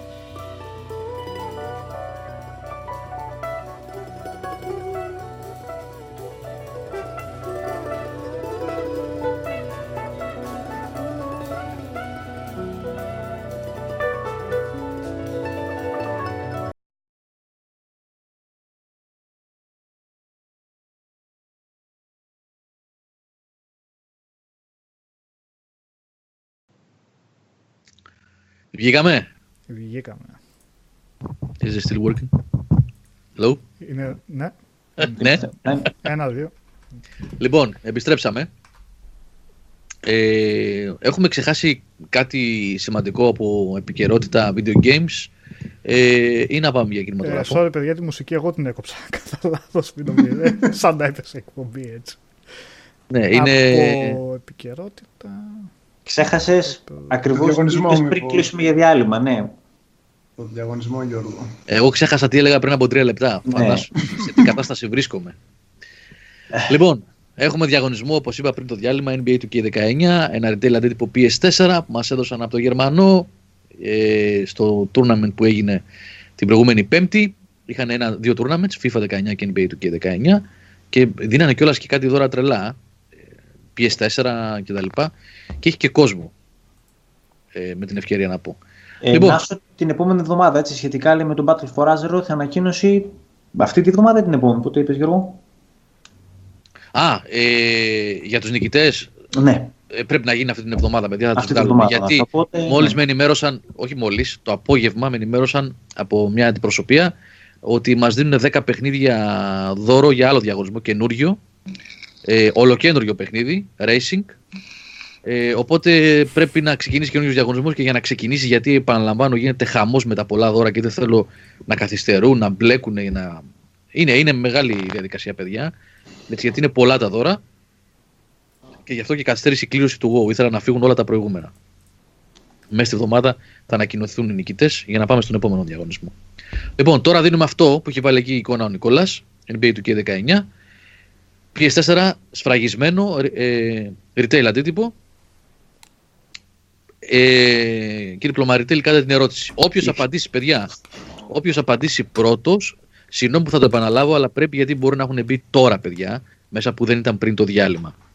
Όποιο κερδίσει, επικοινωνεί στο Game Over GR με τον admin, εμένα, Γιώργο Καλήφα, και μου στέλνει όνομα, επίθετο, διεύθυνση, ταφκάπα, πόλη και κινητό τηλέφωνο για το courier και οπωσδήποτε, υποχρεωτικό είναι αυτό, τα παιχνίδια στέλνονται με courier και χρέωση παραλήπτη. Εν τω μεταξύ, οι μπασχετικές ερωτήσεις έχω φιάλτες από το NBA Playoffs στο το Los Angeles που είχαμε δείξει την άλλη φορά.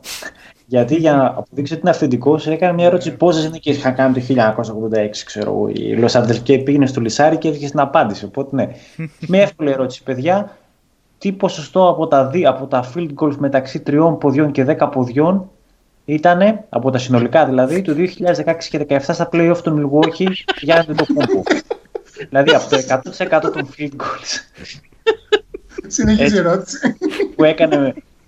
Ε, από το μέσα από το ζωγραφιστό μέχρι τα τρίποτα. Ποιο ποσοστό το, από το συνολικό. Τι ρώτησε, λέει ο Τριών και δέκα ποδιών. Κάτι για πόδια. Κάτι για πόδια έλεγε. Πόσα πόδια έχει ο Γιάννης. Λοιπόν. Μην πείτε δύο. Θα κάνετε λάθος. Λοιπόν, λοιπόν, δεν είναι αυτή η ερώτηση, παιδιά. Βέβαια, ο Μάκης Ρεκόρτερ το βρήκε. Είναι 16,1, αλλά δεν είναι αυτή η ερώτηση. Μην, μην, μην σπαμάρετε. Αστείο ήταν αυτό. Έλα, στην έχω εδώ τη λύση. λοιπόν, λοιπόν. ε, ο Γιάννης έχει δύο παρατσούκλια. Το ένα είναι... απάντηση που βάλω Νικόλας. Το ένα είναι το Greek Freak. Εμείς θέλουμε το δεύτερο παρατσούκλι τους Γιάννη Ντοκούμπο. Εύκολη ερώτηση. Ο πρώτος που θα απαντήσει στο chat θα κερδίσει. Όχι το Greek Freak, το άλλο. Ψάχνουν. Γκουγκλάρουν τώρα, βλέπετε. Αϊμάνο. Αϊμάνο, το βρήκε. Αλφαμπετ. Αϊμάνο 613, παιδιά. Ε, έτσι, μπράβο, ναι. Αϊμάνο 613. Αυτό είναι, είναι το αλφαμπετ. Γιάνναρος. Μαύρη θύελα. Αυτό θυμίζει ποδοσφαιρική ομάδα επαρχίας. ομάδα. Οπότε ήταν απάντηση πηγαία αυτή και γκουγκλάριση γιατί ήταν πολύ γρήγορα. Οπότε μάλλον συγχαρητήρια. Μην πεις ότι αυτή τη φορά το κρατάω. Αμπράβο. Γιατί μας το έχεις κάνει και άλλες φορές. Ε... Λοιπόν, Στημένο εθνική έτοιμη. ναι. Ο Άι Μάνος κέρδισε. Ε, Μάνο, όπως είπα, έτσι, ένα PM και μέσα στη βδομάδα θα σου στείλω το παιχνίδι. Την ερώτηση πριν δεν την Ούτε να τη διατυπώσω καλά δεν μπορούσα. καλά. απάντηση, την απάντηση του βάλω Νικόλας. Βάλτε πάλι την απάντηση. Η απάντηση στο πρώτο ερώτημα. Νικόλα είναι καλύτερη. Ακριβώς. Ορίστε. Κάτι τέτοια κάναμε. Το θέμα είναι πως ο Μάκης Ρεκόντρε την πέτυχε κιόλας. Να, αυτό ακριβώς. Λοιπόν, δώσαμε και το δωράκι μας για σήμερα. Να, το αυτό είναι, ναι. Μου ήρθε με τη λέει εμένα. Ναι. λοιπόν, δώσαμε το δωράκι για σήμερα. Είπαμε για την επικαιρότητα, είπαμε τα παιδιά που παίξαμε. Δεν ρώτησα βέβαια, γιατί είπα εγώ για Φόρτσα και Άστρομποτ. Ε, δεν μιλήσαμε για Assassins που είπαμε. Ο Νικόλας right. έχει παίξει πάρα πολύ. Αν θέλει να πει κάτι. Ο Σταύρος δεν μας είπε αν παίζει κάτι αυτές τις μέρες. Ο Νίκος δεν μας είπε. Πριν πάμε σε κινηματογράφο δηλαδή, να το εξαντλήσουμε. Όλα για πες.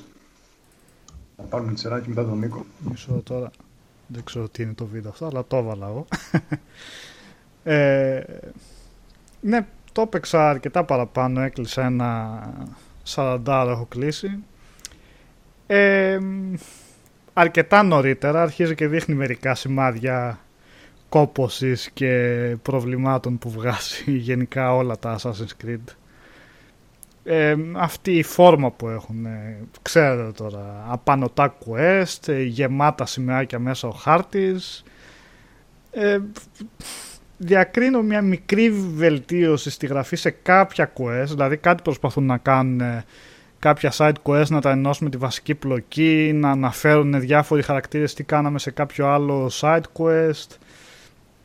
Ε, αλλά γενικά, ρε παιδιά, εντάξει, αυτές τις δηλώσεις το ότι έχουμε κάνει το μεγαλύτερο κόσμο και αυτή τη φορά είναι διπλάσιος από το προηγούμενο και αυτά λίγο πρέπει να, τις, να χαλαρώσουν και να τα ελαττώσουν αυτά γιατί δεν είναι αυτός ο σκοπός του παιχνιδιού να, να καλπάζουμε όσο μακρύτερα γίνεται και να παίρνουμε το καράβι και να φεύγουμε όσο πιο μακριά γίνεται αν δεν υπάρχει ουσία σε αυτό το μέγεθος του κόσμου. Γιατί έχει πάρα πολλές περιοχές μέσα του χάρτη της Ελλάδας εδώ πέρα που φαίνεται λίγο ότι πασχίζαν να βρουν κάτι για να γεμίσουν. Χώρια που υπάρχουν περιοχές που είναι εντελώς νεκρές, ε, εκτός από κάποια ερωτηματικά, ξέρετε, πλέον τριτεύοντα objective που μπορεί να έχουμε να κάνουμε, ε, που είναι πεταμένα, άλλες δεν, δεν, δεν έχουν τίποτα να κάνεις. Απλά να κοιτάξεις εκεί, απλά να κάνεις τουρισμό ας πούμε. Οπότε, αν νιώσατε να κουραστήκατε με το Origins, στο Odyssey σίγουρα θα φτάσετε ακόμα πιο γρήγορα σε αυτό το σημείο. Ε, γιατί είναι αρκετά παρόμοιο το παιχνίδι. Έχει βέβαια τη γοητεία του να πηγαίνεις να εξερευνάς στην Ελλάδα, να ακούς από, από παντού να ακούς αρχαία ελληνικά κλπ. Εντάξει, για άλλη μια φορά η Ubisoft έχει κάνει φανταστική δουλειά στην απεικόνηση της αρχαίας Ελλάδας, σε όλα τα μνημεία που βρίσκεις, στην Αθήνα εκεί με την Ακρόπολη, με, τα, ε, με τις περιοχές που φτιάχνουν τα αγάλματα, με τις γειτονιές, με την αγορά, όλα αυτά είναι... Πολωνός, Πολοκυνθούς. ναι. Η Κρήτη άλλο τοπίο πάλι εντελώς, μια ξεραίλα σε σημεία, ο μινοϊκός πολιτισμός που τον αποδίδουν φανταστικά και εκεί τα ερήπια όλα αυτά τις τυχογραφίες. Ε, σε αυτό εντάξει δεν το συζητάω, δηλαδή είναι πραγματικά οφθαλμόλτρο και ένας λόγος παραπάνω για μας που έχουμε μια επαφή με αυτόν τον κόσμο και κάποιοι που έχουν ναι, όλοι έχουμε κάποια επαφή με την ιστορία. Έχει την αξία του να το δούμε από αυτή τη σκοπιά. Αλλά ε, είναι σε μία που λες που σκέφτεσαι ότι ναι, τώρα κάνω και λίγο αγκαρία ας πούμε για να προχωρήσω στο παιχνίδι. Τώρα βλέπεις τα, τα εικονίδια εκεί, ε, πρέπει να κάνω και αυτό, πρέπει να κάνω και το άλλο, άιντε να περάσουμε και στην άλλη Είναι σου, σου βγάζει λίγο αυτήν το ότι κάνεις δουλειά τώρα. Σε σημεία βγαίνει πολύ έντονα η κόποση. Και το, θέμα είναι ότι... leveling progression πώς λέμε ρε Νικόλα, έχει, έχει θέμα που συζητάγανε. Ή... Αυτό το διάβασα, αλλά αυτό είναι...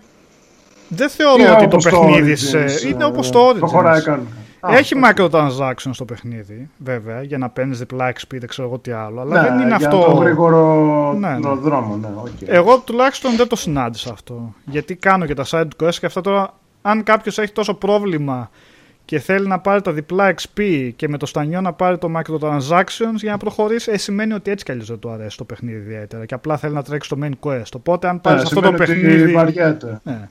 Οπότε αν είναι να πάρεις αυτό το παιχνίδι για να τρέξεις μόνο το main quest, σε έχει χάσει από την αρχή. Οπότε δεν έχει νόημα να το πάρεις να ασχοληθείς και σε καμία περίπτωση να πληρώσεις για να ε, προχωρήσεις. Αλλά από μόνο του δεν είναι ότι σου βάζει κανέναν περιορισμό ή επειδή χωρίζονται σε πολλές, πολλές ε, γκρουπάκια ας πούμε υποαποστολών. Είναι οι βασικές αποστολές, οι υποαποστολές που είναι με θαυμαστικό που καταλαβαίνεις ότι έχουν κάποια, κάποια υπόθεση, κάποιο σενάριο έτσι, κάποιο αλφα σενάριο και είναι οι άλλες που είναι εντελώς πάνε και μάζεψαν πέντε στάχια. Πάνε και Εντελώς σκότωσε. Το φίλερ υλικό, Ναι, ναι, δηλαδή. πάνε και σκότωσε τον τάδες Σπαρτιάτη. Ε, ναι, εντελώς. Ε, Καταλαβαίνεις ποιες είναι αυτές όμως και μπορείς να τις Πάνε και σκότωσε τον τάδες Σπαρτιάτη και το λέει στο Σταύρο και το είπε με νόημα. Να ξέρεις ότι ήταν η θετική. ναι, πήγα να πω τον ναι. τάδε Αθηναίο και με κόψατε γι' αυτό έτσι φάνηκε κατάλαβα. Για να πιάσω και τον, πιάσω και τον Σταύρο ε. και τον Γιώργο. και τους δύο. Ε, Ήμπρα, Κατάμπρα, Ντι Μαρία Κούνα. Αν δεν έχεις παίξει κανένα Assassin's, τότε το Odyssey ίσως το ευχαριστηθείς περισσότερο από την άποψη ότι δεν σου έχει δημιουργηθεί ο κορεσμός από τα Assassin's Creed. Αν και πάλι να πω ότι έχει πολύ επανάληψη αποστολές. Ε, και ότι έχει πολύ ε, φίλερ, Γι' αυτό υλικό.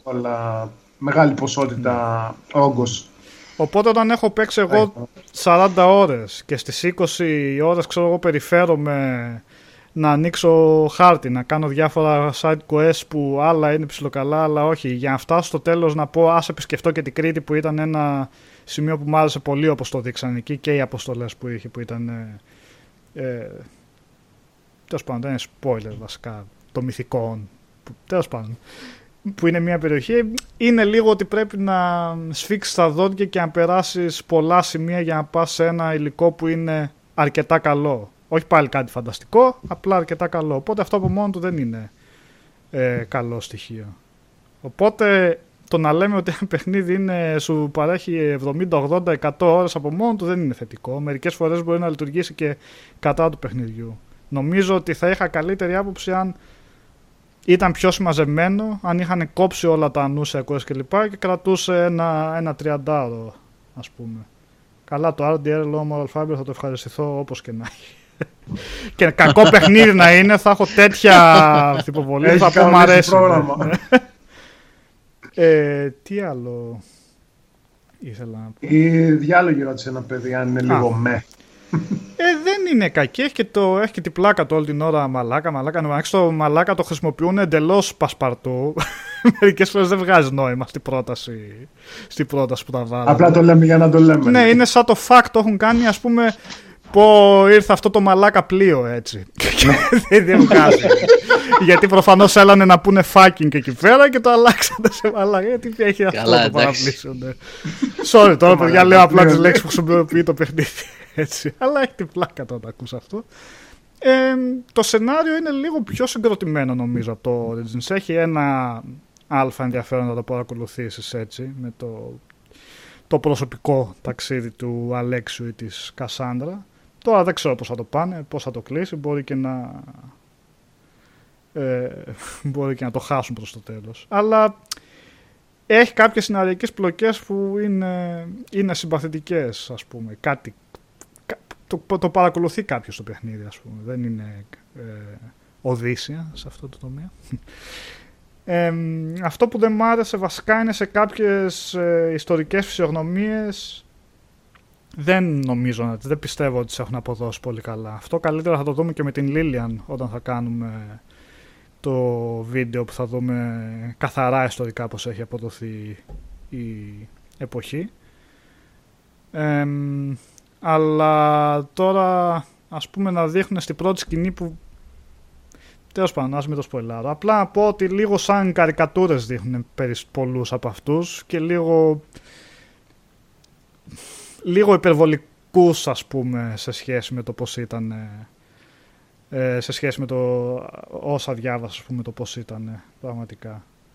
Ο Σοκράτης, ας πούμε, εντάξει, όλη την ώρα τον έχεις εκεί πέρα και σου, πιλάει, σου πετάει αμπιλοφιλοσοφίε χωρίς νόημα. Δηλαδή, όπου τον... Γιατί αυτό έκανες ο ε, Ναι, ναι, όπου τον βρίσκεις, όπου τον πετυχαίνει, τι είναι η ζωή, τι είναι αυτό, γιατί μου απάντησε αυτό και ε, τι θα μου έλεγε αν σκεφτόσουν κάτι άλλο. Κάτι όλη την ώρα έτσι για να πετάξει μια φιλοσοφία. Ναι, γιόντα φάση. Και ναι, είναι λίγο της υπερβολής και είναι σε φάση άσε μαζί Σοκράτη και εσύ να πούμε. Και γιατί δεν λέει τίποτα έξυπνο, δεν λέει κάτι βαθύ. Απλά πετάει. Σοκράτης, εσύ superstar. Ναι, κανονικά. Παλαπίπα, κανονικά εδώ τον παρουσιάζουν εδώ. Και το ίδιο με τον Περικλή, τον Κλέον. Καλά, ο Κλέον μόνο στριφτό μουστάκι που δεν έχει να το κάνει έτσι, να το μουστάκι να το στρίβει έτσι ο κακός. Δηλαδή ο Σοκράτης τον μεθύσει να κάνει το παιχνίδι που έρχεται και σου βρίζει τα αυτιά με τις θεωρίες του και στάντι ρε μπάρμπα στα πάντα. Ε, κάπω, έλα, ναι, έλα. Άσε με να παίξω, ξέρω. Τον Αλκιβιάδη εννοείται πιο σούρκελο πεθαίνεις. Τέλος πάντων, σε αυτό δεν, δεν νομίζω να το πετύχανε. Ε, μόνο ο Ηρόδοτος που έχει κάποια σοβαρά. Ε, πάση περιπτώσει το παιχνίδι παιδιά είναι Assassin's Creed. Καλός ή κακός, ακολουθάει τον ίδιο δρόμο, έκανε μια σωστή κίνηση με το Origins, άλλαξε το σύστημα μάχης που εντάξει το χρειαζόταν αυτό, έδωσε μεγαλύτερη έκταση χάρτη που δεν χρειαζόταν να το με εκτείνει κι άλλο αλλά το έκανε. Ε, ναι, Αυτά. ναι, δεν κρύβει κάποιο. Τέλος πάντων, θα, θα τα δείτε και στο. Θα δούμε μάλλον και την άποψη του Σάβα αύριο, που από ό,τι είπες Γιώργο, μάλλον δεν απέχει. Τους προετοίμασε ψυχολογικά. Μακρένας θα έχουμε σχολιασμό από Λίλιαν ε, στις αρχέ αρχές Νοεμβρίου κάποια στιγμή. Δεν μπορώ να πω ακόμα ημερομηνία. Ομοφυλόφιλους Γκρέιβερ εννοείται ότι έχει μέσα το παιχνίδι. Αλλά ξέρεις κιόλας, η ε, Ubisoft είναι politically correct όλα, δηλαδή θα τα κάνει με το γάντι, ούτε να προκαλέσετε, ούτε τίποτα. Καλός ή κακός τώρα όπως το βλέπει αυτό κανείς. Ε, ναι, οπότε όταν έρθει η ώρα να το δούμε, να κάνουμε το ειδικό αφιέρωμα, θα, θα σας ειδοποιήσουμε εγκαίρως. Οπ, οπ, οπ, οπ. Τι έγινε. Πάνω, όχι τέτοια.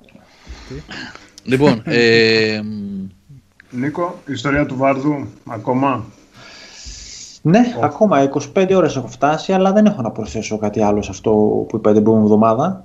Το περιπεπλεγμένο και... αυτό που δεν έβγαζε νόημα του Εδεσαϊκού του ε, το επόμενο Σαββατοκύριακο θα το γράψω. Οπότε Γιώργο, μέσα στην... όχι την τρέχουσα, την επόμενη εβδομάδα θα έχουμε και το review. Okay. Να μην βάλω εικόνα, δηλαδή. Το τέλειωσες. Όχι, τελείωσε, αφού ε, είχε πει την προηγούμενη φορά. okay, ναι. Σταύρο, εσύ έχεις τίποτα να προσθέσεις; που μου στείλες, Disgaea και Fist of the North Star. Σύντομα review. Δεν χρειάζεται να το, το Disgaea είναι έτοιμο το review, ναι. Θα βγει για το Fist of the North Star. εβδομάδα γι' αυτό. Με ενδιαφέρει. Disgaea ένα ε, complete edition για το PS4. Ναι. Και ναι. Switch βέβαια, έτσι, ναι και το Fist of the North Star για PS4. Το οποίο υπάρχει και demo, αν θέλουν να το δουν τα παιδιά. Review σύντομα. Και μόνο λόγο μετά Ιαπωνικά. Πάμε σε Νικόλα. μας πεις. Όχι, έβαλα εικόνα, έβαλα εικόνα. Πρέπει να πεις. Για πες. Για ποιο; για το Fist of the North Star. Με το ζόρι. Ναι, πες γιατί... Είναι καταρχήν από το στούντιο που έκανε το Yakuza, έτσι. Τα ναι. Yakuza. Να ναι, πεις ναι. γιατί έτσι όπως έχουμε μοιράσει την ύλη μας ε, το βλέπω να βγει την επόμενη εβδομάδα οπότε ας πούμε δύο, ε, δύο πράγματα. Α, εγώ το έκανα για να μην μονολογώ μωρέ και κουράζω και τα Όχι, δεν πειράζει. Ε, ε, θα σε λίγο, θα σου κλείσω το μικρόφωνο ρε παιδί μου. Σε... Α, okay, Έχεις πέντε λεπτά ώρα. Ε, τι θέλω να πω. Ναι. Έτσι κάνει. Έτσι κάνει. Ναι. Αυτό παιδιά, εντάξει κομπλέ. Αυτό. Α, είναι πραγματικό, θα το κάνουμε στο game, έτσι. Ναι. Ε, αφού είναι από anime, ομώνυμη τηλεοπτική σειρά anime, το Fist of the North Star. Ο Κώστας που λέει σε PlayStation 3 που είχε βγει ήταν από την, Omega, Omega Force, τη λέμε. Τον Dynasty Warriors. Ο Omega Force, ναι, ο Koei Αυτό άλλη εταιρεία το έκανε όμως. Αυτή που κάνει τα Yakuza Πώς τη λένε; Ναι, τώρα τον έλαβε Yakuza Studio okay. κανονικά. Ναι. Ρία Gotoku, κάπως έτσι λέγεται στα Ιαπωνικά. Ε, τι ήθελα να πω. Στην προηγούμενη γενιά ήταν ένα Dynasty Warriors τίτλος. Τώρα στη φάση αυτή που το έχει πάρει το Yakuza Studio έχει κάνει καλύτερη δουλειά στον οπτικό ακουστικό τομέα, ρε παιδί μου, είναι σε πιο άνιμε μορφή. Έχει ιαπωνικά και αγγλικά voice over στο παιχνίδι.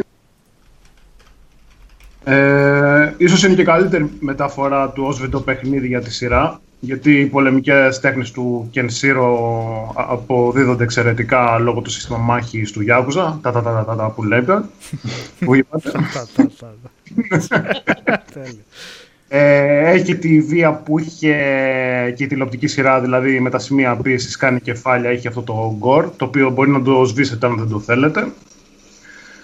Το πρόβλημα του τίτλου είναι ότι βασίζεται, όπως είπε και ο Άλεξ Μωρέ, στην περίπτωση του Valkyria Chronicles 4. Δηλαδή, σαν να επαναπαύτηκε η Sega λίγο και χρησιμοποίησε ακριβώς τα ίδια assets που, έχει, που έχουν οι τίτλοι Yakuza.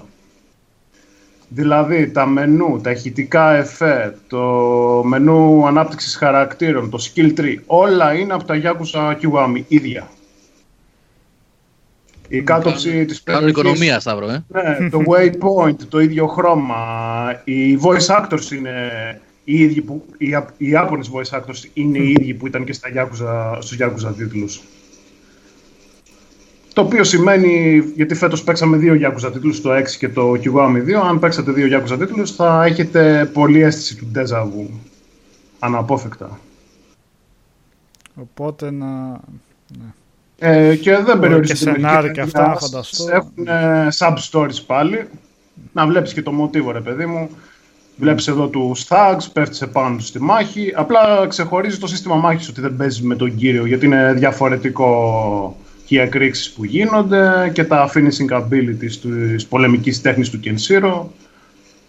Εκεί διαφέρει το παιχνίδι. Επίσης έχει και κάποια mini games που πάλι διαφέρει από το Yakuza, δηλαδή έχεις αυτοκίνητο, μπορείς να κινηθείς στην ερημωμένη γη, η οποία έχει δεχτεί πυρηνική καταστροφή για όσους δεν έχει παρακολουθήσει τη σειρά. Και οδηγείται το αυτοκίνητο ή...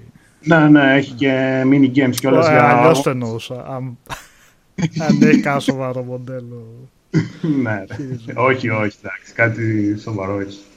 Απλά μου φαίνεται, ρε παιδί μου, εμένα μου δίνει την αίσθηση ότι σαν λίγο επαναπαύτηκε. Γιατί και με αυτό χρησιμοποιεί για assets, αλλά και το καινούριο που θα είναι το Project Judge, που δείξανε τρέιλερ, βασίζεται πάλι σε assets του Yakuza σειράς. Mm. Φοβάμαι μην της γίνει συνήθεια και τα βάζει στον αυτόματο πιλότο και OK, okay, βρήκαμε την εγκατεστημένη βάση και δεν μας νοιάζει να έχουμε λίγη δημιουργικότητα. Ε, Σταύρο, μου φαίνεται τώρα από το βίντεο εδώ που βλέπω και λίγο παροχημένη τεχνολογία, η ιδέα μου είναι. Γιατί μου φαίνεται τα Yakuza πιο ωραία δείχνουν. Ναι, ναι το, δεν έχει τη μηχανή του Yakuza 6 που είναι πανέμορφη. Σοβαρά. Ε, τρέχει, έχει την παλιά για να τρέχει στα 60 frames λόγω της μάχης. Τέλος. Παρ' όλα αυτά αποδίδει ωραία το άνιμε, εικαστικό και υλοποιούν και άλλη ιστορία από το άνιμε για όσους ενδιαφέρονται να δουν κάτι διαφορετικό, ρε παιδί μου, αλλά τα σημαντικά πρόσωπα και γεγονότα της σειράς παραμένουν ίδια. Ο Ράιβαλ του Κενσίρο, η αραβωνιαστικιά του και όλα αυτά. Είναι αυτός ο τύπος με το σουτιέν εδώ. ο Νίκος. Ε. αυτός πολεμάει τώρα. Πώς θα πολεμήσει, αυτός δεν ότι κάνει απλά. Επίσης το. αρκετά και στο leveling και το leveling πραγματοποιείται με τα sub stories που γνωρίσαμε από τα Yakuza. Άλλο ένα asset ίδιο πολίτε που συναντά στην πόλη. Αυτό είναι πώς το αποκαλύπτεις Σταύρο και καλά. Mad Max ναι, ναι, έχει πέσει, ναι. Έχει υποστεί πυρηνική καταστροφή η γη και πλανιέται να βρει την αραβωνιαστική του. Κάτσε εσύ, αυτός είναι ο Hundred Fist. Ναι, ο. Α, αυτό το anime είναι. Ναι, ναι, το Fist of the Ναι, ναι, το που έκανε, ρε, την πολεμική τέχνη. Έχω δει ε, αποσπασματικά έτσι, τώρα κατάλαβα ποιο είναι. Κλασική ναι. ατάκα, ρε Νίκο, το You are already dead. Το... Mm. Ε, ο κύριος Κολοχωρίστρας εδώ πέρα, εντάξει, είναι το αφεντικό. Αυτός με το, με το πράσινο του. Τι απίθανος είναι αυτός. Όχι. Ήταν. Του χτύπησε σημεία, σημεία πίεσης. Αυτά ναι, όταν τα έκανε η Ζήνα. Ο Ατατά είναι. Ο Ατατατατά είναι. Ε, παιδιά, πάντως για όσους ενδιαφέρεστε, έχει demo το παιχνίδι, έτσι. Όπως και το Valkyria. Εσένα τουλάχιστον Καλό είναι ναι, αυτό. Οπότε καλό μπορείτε είναι. να το δείτε. Ναι, ότι έχει demo. Καλά είναι. Πάντως, αν έχετε παίξει Yakuza φέτος και τους δύο τίτλους, θα κουραστείτε σίγουρα. Οπότε, ναι. Mm. Αυτά. Καλά, είναι σε διαφορετικό. Ναι, αλλά OK, okay, καταλαβαίνω. Πάει ίδιο στυλ gameplay εντελώς. Ξέρεις τι με πείραξε, Νίκο. Δηλαδή, έχουν υλοποιήσει το οπτικοακουστικό κομμάτι, ρε παιδί μου. Έχουν βάλει άλλη ιστορία. Βάλε ένα ε, level designer, ρε παιδί μου, άλλαξε λίγο κάποια πράγματα, τα waypoints, άλλαξε τα ηχητικά εφέ, άλλαξε το menu, μην είναι το ίδιο ναι, ακριβώς. Ναι, ναι. Skill tree που ήταν στο Yakuza Kiwami, δηλαδή, OK. Okay. Κάνει κάποια παύση στα ίδια assets. Πόσα να χρησιμοποιήσουμε, και τα sub stories δηλαδή. Τα έχεις βαφτίσει η ίδια λειτουργία sub stories. βάλτε αλλιώς, βάλε side missions, ρε παιδί μου. Ναι, κατάλαβα. Ε, κάπως πρέπει να βγάλουν τα λεφτά από τη μηχανή γραφικών ή από το τα assets και όλα αυτά. Να ε, χρηματοδοτήσουν ναι. επόμενη μεγάλη παραγωγή. Ε, σου λέω αυτό που μην ακολουθεί συνταγή Koei Tecmo, mm. Gast που κάνει τα τελεία, κάθε χρόνο 3-4 παιχνίδια έτσι, για την εγκατεστημένη βάση και τελειώσαμε. Mm. Αυτά. Λοιπόν, πριν πάμε ταινίες χρηματογράφων, να πω ένα παιδί πιο πάνω. Έγραψε για το leak που έγινε για το Harry Potter της, ε, της Rocksteady, νομίζω, των νugών του Batman. Αυτό δεν ναι, είναι το ναι, leak. Ναι, απλά δεν... Ε, δεν μπορούμε να σχολιάσουμε.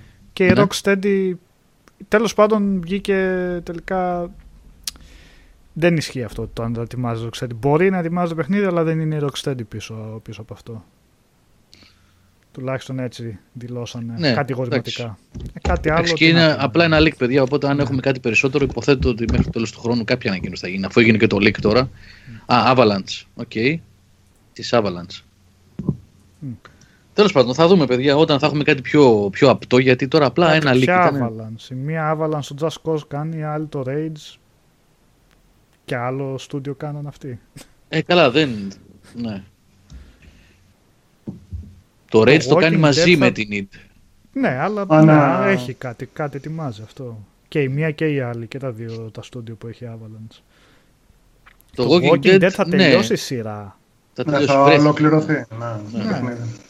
Το είδα αυτό. Πότε βγήκε. Το ναι, χάσαμε. Ναι, ναι, ναι. Δεν το έβαλα στα ναι. Δεν πειράζει. Ε, ε, νομίζω είχε, δεν την παρακολουθώ εγώ, αλλά αυτή την ε, εντύπωση έχω από σχόλια που έχω διαβάσει γενικά. Λίγο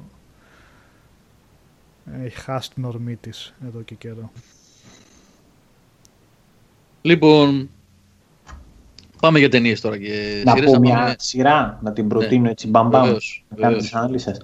Ξεκίνησε δεύτερη σεζόν American Vandal, ένα documentary του True Crime είχα αναφερθεί για την πρώτη σεζόν, συνεχίζει να είναι εξαιρετικό, συνεχίζει να είναι φοβερά αστείο, θα να είναι σοβαρό μέσα στην, ε, στο χαβαλέ που πάει να κάνει. Ε, ουσιαστικά είναι δύο τύποι οι οποίοι κάνουν λίγο detectivistική δουλειά μαζί με ντοκιμαντέρ και, εξερευ... και διερευνούν ε, σχολικά εγκλήματα. Και μέσα από αυτό καυτηριάζουν όλο το σύστημα της αμερικάνικης παιδείας, το πώς λειτουργεί, το ποιο αβαντάρει, τα πλουσιόπαιδα, τα ψωνάκια, τη γενιά των κινητών και το πόσο εύκολα διασύρεται κόσμος από ένα tweet. Παιδιά, δείτε το, είναι απολαυστικό, είναι, είναι 8 μισάωρα επεισόδια κάθε σεζόν. Για να καταλάβεις τώρα το, η δεύτερη σεζόν, το κόνσεπτ είναι ότι ένας, ο Turd, αχ, δεν θυμάμαι, Τάρντ κάτι τώρα μου διαφεύγει ο τίτλος του, ρίχνει καθαρτικό, είδα σας πω ακριβώς, στη λεμονάδα ενός ε, χριστιανικού σχολείου και πιάνει όλο το σχολείο μαδικό κόψιμο. Έτσι ξεκινάει η, η πλοκή. Και εξελίσσεται σε φοβερά πράγματα. Έτσι, την προστασία που έχουν οι αθλητές και, και, και, και, και. Οπότε καταφέρνει μέσα από, αυτό το, από αυτή την παροδία να θίξει και πολύ σοβαρά θέματα χωρίς να φοβάται. Φουλ διασκέδαση εγγύηση. Αρκεί να, εντάξει, να ανέχεστε κάποια sit jokes ή κάποια dick jokes που υπάρχουν. Μπάλταζαρ, το Μάρκο Πόλο που λες ότι ξεκίνησε στο Netflix, εγώ το είχα δει όλο, να ξέρεις ότι κόπηκε, οπότε δεν θα δεις τέλος. Θα μείνεις λίγο... Εντάξει, βλέπετε, δεν είναι ότι έχει κανένα cliffhanger φοβερό, ας πούμε, εντάξει, OK. Okay. Απλά κόπηκε, ε, αλλά ήταν πάρα πολύ καλή σειρά. Ε, πάρα πολύ καλή. Εντάξει, μην υπερβάλλω, ήταν καλή σειρά όμως. Mm-hmm. Εμένα μου άρεσε. Ειδικά η πρώτη σεζόν. Απλά ήταν πάρα πολύ ακριβή. Ε, δεν τους πήγε σε τηλεθέαση όπως έλπιζαν ότι θα πάει και κρίθηκε ασύμφορη, οπότε κόπηκε. Και συμφωνώ με τον Κώστα Φίλ για το Μάνιακ, το οποίο έχασε την μπάλα μετά, όχι από το 8ο, από το 6ο επεισόδιο. Απλά έχει ιδέες. Καμία σχέση με την μπλοκή, δεν βγάζει άκρη, θέλει να πει κάποια πράγματα, ωραία αισθητική αλλά μέχρι εκεί πέρα. Συνεχίζει να το βλέπει, Νίκο, αυτό. Το τέλειωσα. Βασικά, νομίζω Άντε να μην έχω δει μισό επεισόδιο με πήρε ύπνο στο τελευταίο επεισόδιο της σεζόν, αλλά δεν. λίγα πράγματα. Ήθελε να πει πολλά, δεν ήξερε τι ήθελε να πει. Το Ένα μπερδεουί απίστευτο. Ε, δύο light... Τώρα κατά, χαίρομαι που σ' άρεσαν ναι; οι ταινίες. Sorry, ε, απλά να απαντήσω στο παιδί. Ναι. Ε, δύο light σειρές ε, να προτείνω εγώ. Καλά, να προτείνω. Η μία είναι γνωστή. Είδα την τέταρτη σεζόν. Τέταρτη ή τέταρτη νομίζω είναι από τον Brooklyn Nine-Nine. Και θέλω να πω ότι ε, η σειρά ξαναανέβηκε. Δηλαδή η τρίτη σεζόν ίσως να ήταν λίγο. Φάνηκε λίγο η γραφή να μην ήταν τόσο καλή. Η τέταρτη ήταν πάρα πολύ καλή σεζόν. Ε, τους τραβήξαν έξω από το τμήμα, έτσι γι' αυτό. Ναι, ναι. Και μετά που ξαναγυρίζουν πάλι όμως έχει. Δεν ξέρω, είναι. Ναι, ναι. Πιο φρέσκια γραφή. Mm. Μ' άρεσε πάρα πολύ η τέταρτη σεζόν. Πάρα πολύ. Το δηλαδή, είχα παρατηρήσει χάρη... και εγώ, Γιώργο. Ναι. Ανέβηκε πάλι. Ναι. ναι. Sorry, ναι. Το χάρηκα. Και η, η, η, πλάκα είναι ότι ανέβηκε και μόλις ανέβηκε την κόψανε. Ευτυχώς την πήραν άλλη τώρα βέβαια mm. και τη συνεχίζουν. Ε. Ναι. Ε, αν σας έχει κουράσει η τρίτη σεζόν, δείτε την Τετάρτη, μην την αφήσετε. Πραγματικά ανεβαίνει πάρα πολύ. Mm-hmm. Και μια άλλη σειρά που έχω ξεκινήσει και βλέπω τώρα επίσης Netflix, η οποία είναι light αστυνομική σειρά. Την έβαλα για πλάκα, ξέρετε, αυτά τα ημίωρα 40 λεπτά στο φαγητό. Τελικά βγήκε ότι έχει πλακίτσα έτσι με την ιδιωτερότητα της σκηνοθεσίας της και το τέτοιο και τον τρόπο που εξελίσσεται. Ε, The Good Cup λέγεται. Παίζει ο Τόνι Ντάντζα, σωστά το λέω το όνομά του. Όσοι είστε παλιότεροι το θυμόσαστε από το Who's the Boss, αυτός ο Ιταλοαμερικάνος, τον θυμάστε; Μπα, τον ξέρω. Όχι, αν τον δεις τη φωτογραφία θα καταλάβεις ποιος είναι. Αν ψάξεις μία και κουκλάρει και βάλεις. Τον βλέπω, αλλά δεν τον ξέρω. Δεν τον ξέρεις. Δεν θυμάσαι το Who's the Boss. Με την ξα... Α, τέλος πάντων. Ε, είναι και καλά ένας ε, πρώην ε, αστυνομικός διεφθαρμένος, ο οποίος έχει κάνει φυλακή, έχει βγει και ζει με το γιο του, ο οποίος είναι επίσης ε, αστυνομικός, αλλά είναι άγιος. Το καλό παιδί της αστυνομίας, ο τέλειος, ας πούμε. Και συμβαίνουν διάφορα σκηνικά, έτσι ξεχνιάζουν εγκλήματα. Δεν είναι τίποτα ιδιαίτερο, παιδιά, έτσι μην φανταστείτε. Είναι light θέαση, χωρίς να είναι ποτέ σκουπίδι, γιατί εντάξει, οκ, okay, δεν θα σας έλεγα αν είναι σκουπίδι, όπως σε μια άλλη σειρά που θα πω σε λίγο. Ε, για τέτοια φάση του τύπου ε, να φάω ένα σάντουιτς ή να, το, το βραδινό, να κάτσω να φάω και να δω ένα επεισόδιο 40 λεπτά έτσι για να περάσει η ώρα και να ρίξω και κάνα γέλιο, ας πούμε, που και που, βλέπετε. Μέχρι εκεί. Σε αντίθεση με μια άλλη σειρά του Netflix που έβαλα, είδα ένα επεισόδιο, οπότε δεν θα μιλήσω συνολικά για τη σειρά, μην παρεξηγηθώ. Είδα ένα επεισόδιο. Ε, έπαθα πλάκα το πόσο κακό ήταν. Crypt, crypt out. Crypt. Μην τη λέω λάθος, μισό λεπτό να ανοίξω να δω.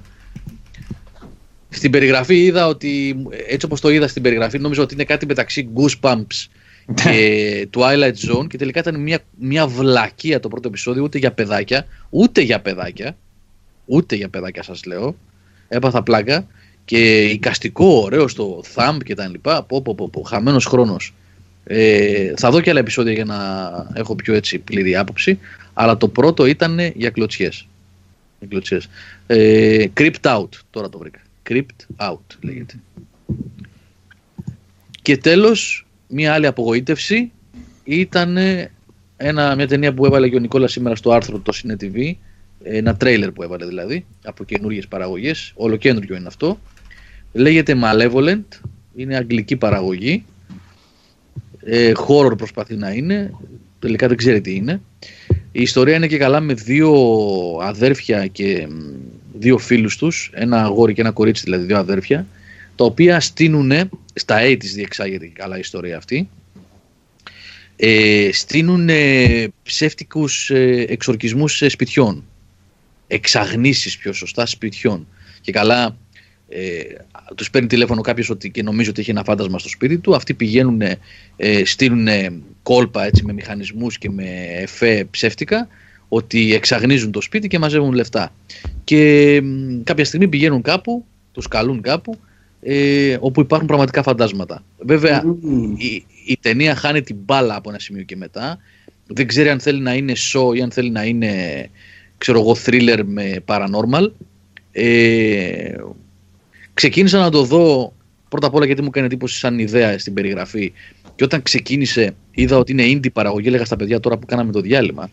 Ήταν indie παραγωγή από studios που ήταν, είχαν φτιάξει το Caliber, ε, που είχα μιλήσει παλιότερα. Μια επίσης indie βρετανική παραγωγή που μου άρεσε πάρα πολύ. Την είχα προτείνει σε παλιότερο webcast.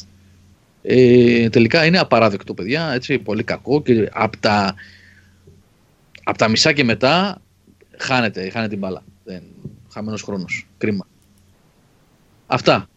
Ε, και κάτι άλλο που Α, από πάνω, το Bates Motel που είπε ένα παιδί, ρε, Γιώργο, αυτό δεν το έχω δει, το έχει δει κανένα σας. Ε, είχα δει δύο επεισόδια, δεν ξέρω γιατί το άφησα τελικά, γιατί είχε ξεκινήσει καλά. Mm-hmm. Πρέπει να πω.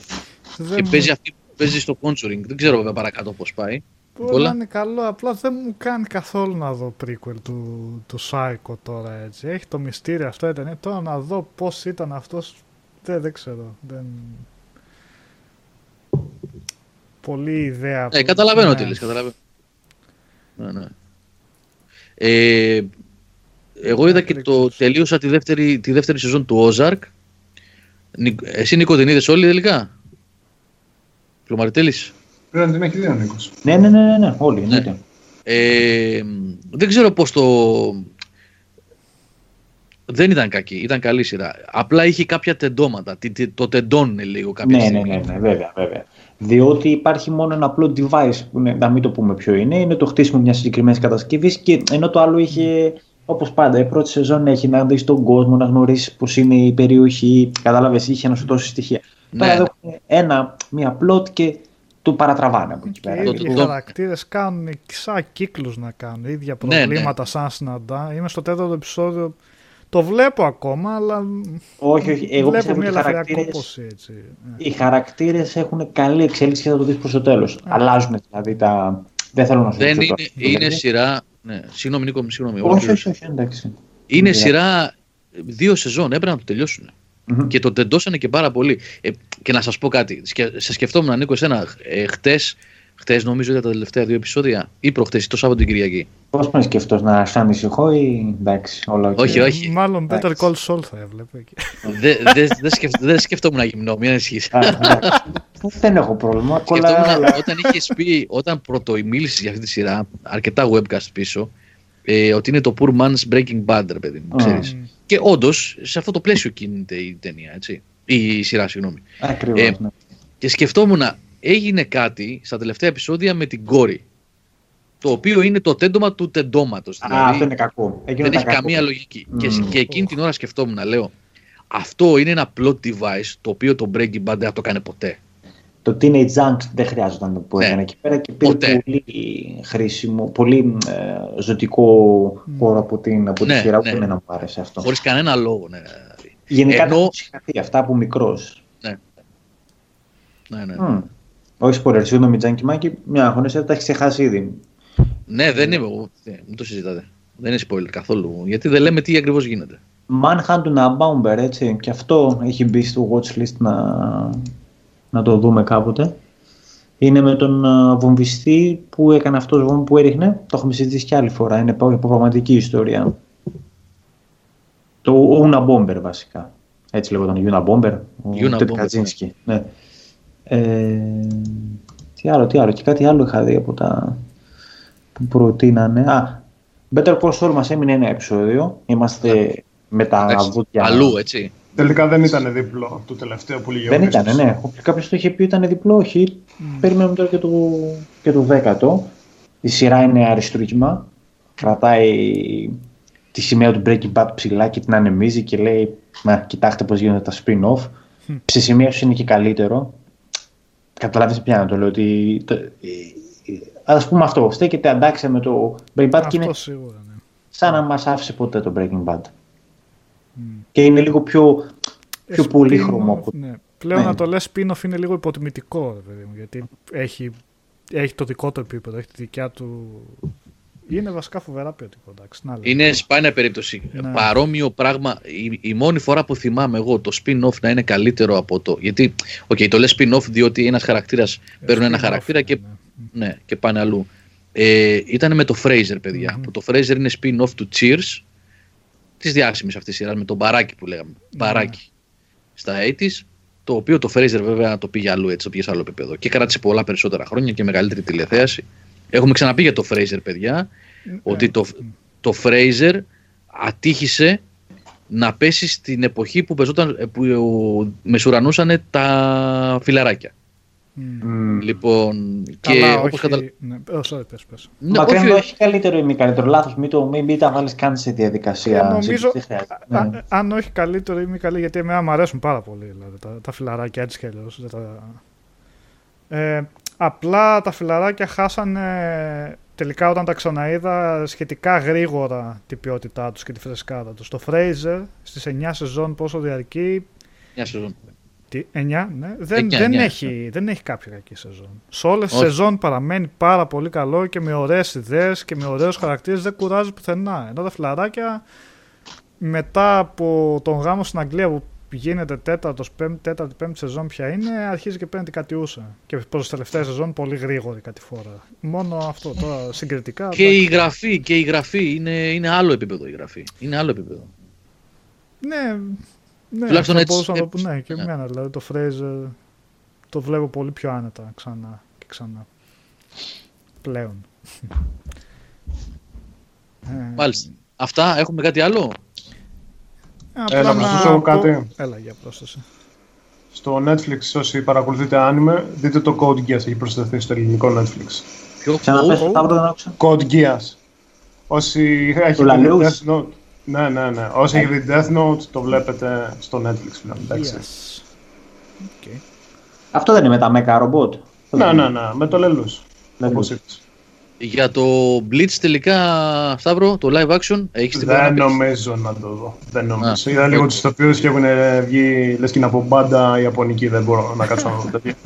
Τρικάρω, αρρωσταίνω. Πότε έγινε εσύ εγώ, Σταύρο, αυτό το εγώ τα λέω. εγώ τα λέω. Δεν μπορώ να δω live, ε, live action adaptation με τίποτα, Νίκο.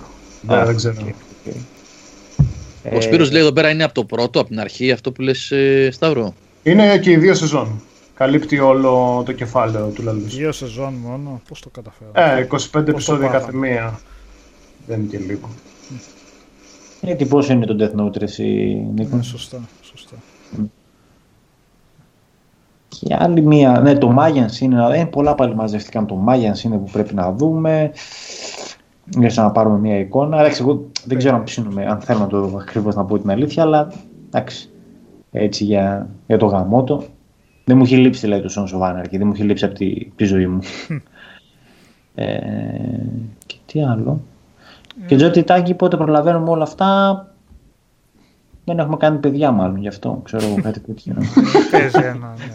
Ε, βγήκε και Walking Dead ε, χτες, έτσι. Το... Ναι, για το Walking Dead πριν που αναφέραμε να διορθώσω ότι τα παιδιά λέγανε για το παιχνίδι της Telltale όταν θα το τελειώσουν. Εγώ κατάλαβα για τη σειρά. Όχι, η σειρά... Ναι. Έβγαλε το πρώτο επεισόδιο. Ναι. Α, ε, το Venom που έχει ρωτήσει ένα παιδί πολλές φορές, δεν το έχουμε δει, αλλά Παιδιά, τα πρώτα reviews είναι... Ναι, έχει τρομάξει το μάτι. μόνο, που βλέπω, μόνο που βλέπω αναφορές Electra και Catwoman, εντάξει, με πιάνει σύγκριο.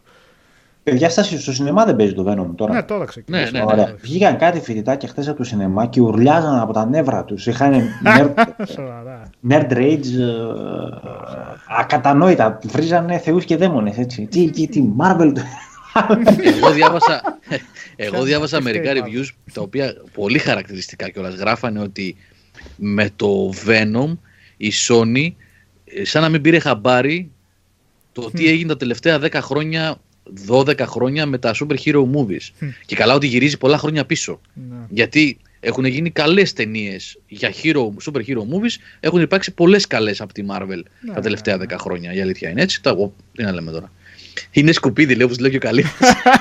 Έχει γίνει ατάκα αυτό. ε, η αλήθεια είναι ότι μου στείλε, έγραψε ένα σχόλιο ένα παιδί σήμερα, το ο οποίος διαφωνεί μαζί μου κάθετα το ότι είναι σκουπίδια και στα ναι, ναι, ναι. Εξηγεί κιόλας από κάτω, γράφει σχόλιο. Πολύ ωραίο σχόλιο, γιατί ο άνθρωπος είναι πολιτισμένος και λέει: Εγώ δεν συμφωνώ, σέβομαι αυτό που λες, αλλά διαφωνώ γιατί αυτό, αυτό και αυτό. Έτσι κάνει ο κόσμος.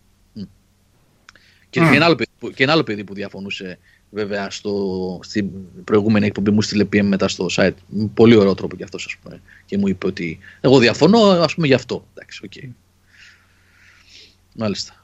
Ε, ναι, έλεγε ότι έχουν παρακάμψει, λέει, έχουν ξεχάσει, δεν πήραν χαμπάρι το τι έγινε με τα super hero movies 10 χρόνια τώρα. Οπότε αυτά δεν είναι, δεν είναι ενθαρρυντικά. αυτά που διαβάζουμε για το Venom. Ναι, και είναι. Και είναι αυτός ο Tom Hardy το οποίο ρε φίλε. Mm. Πολύ μου αρέσει αυτό ο Tom Hardy.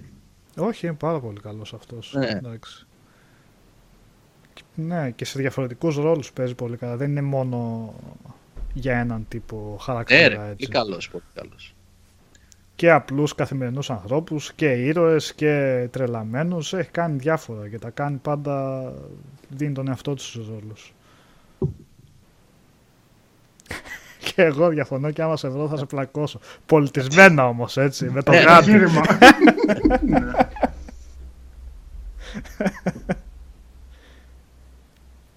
Ο Death Racer θα πάει Τετάρτη να του δει. Λέει και ο Θεός βοηθός. Κοίτα, ρίχνουμε τόσο πολύ τον πύχη που στο τέλος εντάξει μπορεί και να γελάσεις, μπορεί και να το... κλάψεις, μπορεί και να περάσεις όμορφα μέσα με παρέα και αυτά. Θα περάσει καλά μετά το Predator. Μετά το Predator, ναι. Εντάξει, το Predator ήταν και λίγο guilty pleasure. Δεν είναι ότι ήσουν μέσα και ήθελες να σπάσεις το κεφάλι σου. Γιατί με το Electra, ας πούμε, εντάξει, το βλέπεις και είσαι. Oh, σου έρχεται να βάλεις τα κλάματα από τη μέση της ταινίας. Τι κάνω εγώ εδώ μέσα, ας πούμε. Εντάξει. Τουλάχιστον το Predator πάει τρέχοντας, έχει και το χάζο χιούμορ του που κάτι κάνει. Αλλά ναι. Όχι ότι το προτείνω γενικά. Αλλά θέλω να πω. Ψιλοβλέπετε, ας πούμε, μέσα από την κατάδια του έτσι. Νίκο Γκάρ, εγώ έβλεπα πολύ και Λολέκ. Φανατικά και εγώ. Τα Και το άλλο με το σκυλάκι, πώς το λέγανε; Που ήταν το από το ίδιο στούντιο. Δεν, ήταν και με σκυλάκι σκέτο. Ήταν στο ναι, το κάνα spin-off μετά. Αυτό, ναι, spin-off. Αυτό, ναι. ναι. Μα, όχι, υπήρχε κανονικά, έτσι. Με δικούς ναι, του ναι, τίτλους αρχή. Και... Αυτό που είχε ένα καφέ στο μάτι του. Το ένα μάτι ήταν ναι, καφέ. Ναι, ναι, ναι. ναι, ναι. Λοιπόν, πάμε για κλείσιμο αγουρία. Ωραία. Αν πω και εγώ τι είδα πάντα, πάλι με κόψατε εμένα. Α, συγγνώμη ρε, ρε Νικολά, συγγνώμη. Πες, έλα. Δεν θα σας κουράσω, μια ταινία είδα όλοι και όλοι, αλλά μια αλαλέον.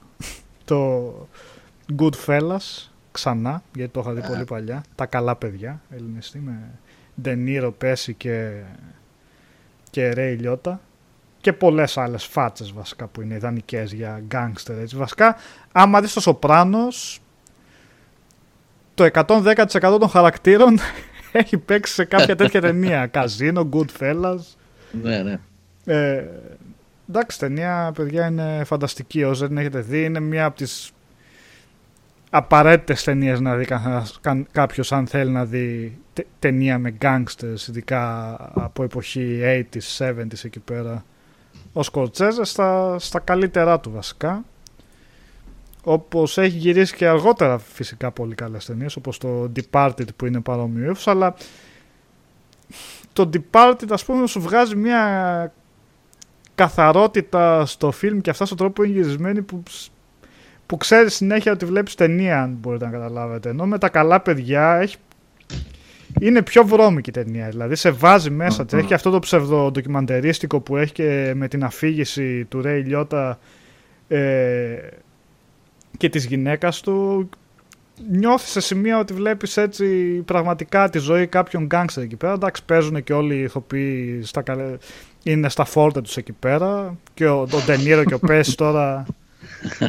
Ο Πόλεκ λέει τελειώνει το, έργο και σου έρχεται να μιλήσει με ιταλική προφορά. Ξέρεις όμως ναι, πώς, ε; Μπάμπα την μπούμπι. Και κόζα. Πίτερ Γκρίφιν.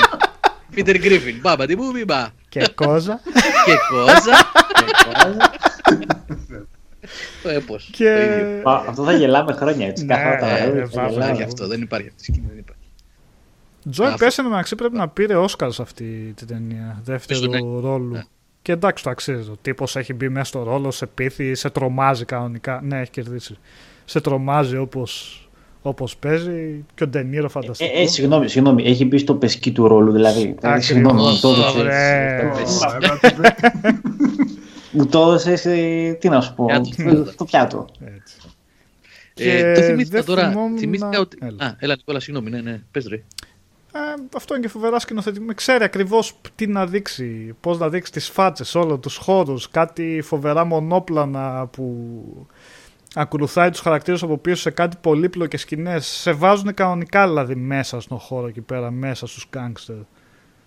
Ε, Εντάξει, την προτείνω ανεπιφύλακτα, παιδιά. Αυτή είναι μια από τις κορυφαίες ταινίες και πάει μαζί με το καζίνο, πλάι πλάι. Το οποίο βέβαια ναι. πρέπει να το δω γιατί και αυτό δεν το θυμάμαι πολύ καλά. Αλλά είμαι σίγουρος ότι και αυτό θα έχει ε, κρατηθεί πολύ καλά στο, στο Είναι λίγο πιο έπος, ε, είναι λίγο πιο μεγάλο, πιο ε, σπονδυλωτό. Το έχει καζίνο. δηλαδή πιο, ναι, mm. το καζίνο. Ναι.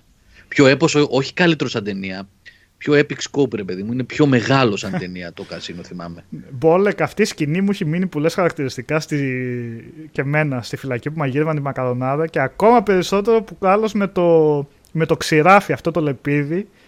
Αυτή η περιγραφή που κόβει λέει τόσο λεπτές φέτες στο σκόρδο που έλειωνε μες στο τηγάνι. Μου έχει μείνει αυτό σαν εικόνα, το έχω προσπαθήσει να το κάνω, δεν πετυχαίνει. Θέλει πολύ τέχνη, δεν ξέρω. Τώρα που έλεγες για. το ξέχασα όταν κάναμε ε, είδα το Untouchables, ε, αδιάφθορη, με τον Kevin Costner. Ναι. ναι, ναι. Το οποίο, παιδιά, εντάξει, και αυτό είναι ταινιάρα μεγάλη. Ταινιάρα και αυτή. Ντενίρο, Kevin Costner, Σον Κόνερι, Άντε Γκαρσία. Φοβερή ταινία. Mm. Θα σας πω ένα πράγμα, ρε παιδιά, όμως. Είχα να τη δω πολλά χρόνια. Ε, την είδα τώρα, αυτή τη βδομάδα που πέρασε. Ε, έχει πολύ λάθος μουσική και δεν το θυμόμουν αυτό το πράγμα. Η μουσική που έχει αυτή η ταινία είναι προϊόν της εποχής του. Είναι λίγο, δηλαδή εκεί, ενώ θα μπορούσαν να χρησιμοποιήσουν ε, ορχήστρες και τα, λοιπά, και τα λοιπά, συγγνώμη, όπως ξέρω εγώ στο Godfather, όπως στο Goodfellas, όπως στο Casino, έχουν χρησιμοποιήσει οι αδιάφθοροι, για τους αδιάφθορους λέω. Kevin Costner, Sean Connery, Robert De Niro κλπ. Έχουν χρησιμοποιήσει μουσική της εποχής. Και μου φάνηκε, δηλαδή μου έκανε τρομερή εντύπωση, είχα να δω χρόνια την ταινία, πολύ ξένη η μουσική προς την ατμόσφαιρα ε, της ταινίας. Που... Τις εποχή... Τι εποχής εννοείς; Συγγνώμη, της εποχής που γυρίστηκε. Α, okay, ναι. ε, ηλεκτρονική μουσική, ε, αρμόνια κτλ. Ναι, ρε, Το είχα ξεχάσει τελείως. είναι το Ντεπάλμα χαρακτηριστικό. Αν δεις και οι υπόλοιπες δικές τους, πιο σε βεντίλα πεθαίνεις. Ναι, ναι, ναι, ναι, ναι. Και μου κάνει λίγο ξένο δηλαδή προς mm. όλη την ατμόσφαιρα που είναι πόσο δεκαετία 20 στην ποτοπαγόρευση. 30 κάπου εκεί δεν είναι; Ναι, ναι με τον. Ε, κάπου, ίδια εποχή με το ναι, ναι, Boardwalk με... Empire είναι αυτό. Ναι, ναι, ναι. ναι. Ε, όσο έχετε δηλαδή με τον Steve Buscemi. The Junk Monkey δεν ξέρω τι ήθελε να κάνει. Ούτε εγώ είμαι σε θέση να κρίνω τον Τεπάλμα. Ε, απλά λέω ότι μέσα, μετά από χρόνια, αφού έχουν περάσει τα χρόνια, το βλέπεις και σου κάνει εντύπωση άσχημη. Δηλαδή, φαντάζει το soundtrack λίγο ξένο προς την υπόλοιπη ταινία. Τουλάχιστον έτσι μου φάνηκε εμένα. Έτσι που Brian De Palma είδαμε, έπιασε μια τέτοια και είδα αρκετές ταινίες πρόσφατα δικές του. Και το Mission Impossible το πρώτο είναι δικό του. Mm. Και το ε, Το οποίο είναι το μόνο που δεν έχω δει για κάποιο λόγο και πρέπει να το δω επιτέλους. Ε, πολύ καλό ήταν το Body Double. Τρελή σε βεντίλα αυτό με αρμόνιο, με κουρέματα αυτά και μπιμουβιά αλλά καλή μπιμουβιά κάτι περίεργες σκηνές, με περίεργες μουσικές. Το σενάριο είναι με ένα απλό, αλλά είναι εντάξει πολύ καλογεσμένο. Σε βάζει εντελώς στην εποχή εκείνη. Αυτό είναι με τον William Hart. Όχι, όχι. Δεν θυμάμαι πώς τον λένε τον, τον τύπο. Παίζει όμως η... Πώς τη λένε. Η Melanie Griffith. Mm. Και είναι αυτό πολύ καλό και για Σεβεντίλα προτείνω του William Friedkin πώς το λέγανε. Ε, Κράτο για το επόμενο Νικόλα. Τώρα το To Live and Die in LA Αυτό το Friedkin που έκανε τον εξορκιστή είναι αυτό. Ε, με αστυνομία, με διεφθαρμένη αστυνομία με, που κυνηγάνε κάτι πλαστογράφους με, για για χρήματα με ένα πάρα πολύ καλό έτσι, κυνηγητό με αυτοκίνητα. Βέβαια αυτό στο σκηνοθέτης το είχε με κυνηγητά αυτοκινήτων. Είχε κάνει και το ιστορικό στο French Connection. Και ναι. Ωραίο γι' αυτό όποιον θέλει να ακούσει synthesizer και ταινία εποχής. Ε, τίλα αυτό πιο πολύ. Ναι. Αυτά. Μάλιστα. Λοιπόν, χαιρετούμε παιδιά. Ακούσατε Νικόλα Μαρκόγλου, Νίκο Πλωμαριτέλη, Σταύλο Ναρδάκο και Γιώργο Καλυφά. Καλό βράδυ, παιδάκια. Καλό βράδυ. Καληνύχτα. Ευχαριστούμε πάρα πολύ για την παρέα. Περισσότερα μέσα στην εβδομάδα και review Assassin's Creed και review Astrobot και stream special για την Πέμπτη ετοιμάζουμε. Ε, έχουμε αρκετά ακόμα μπροστά μας. Ευχαριστούμε πάρα πολύ για την παρέα. Να είστε καλά. Φιλιά, καλό βράδυ.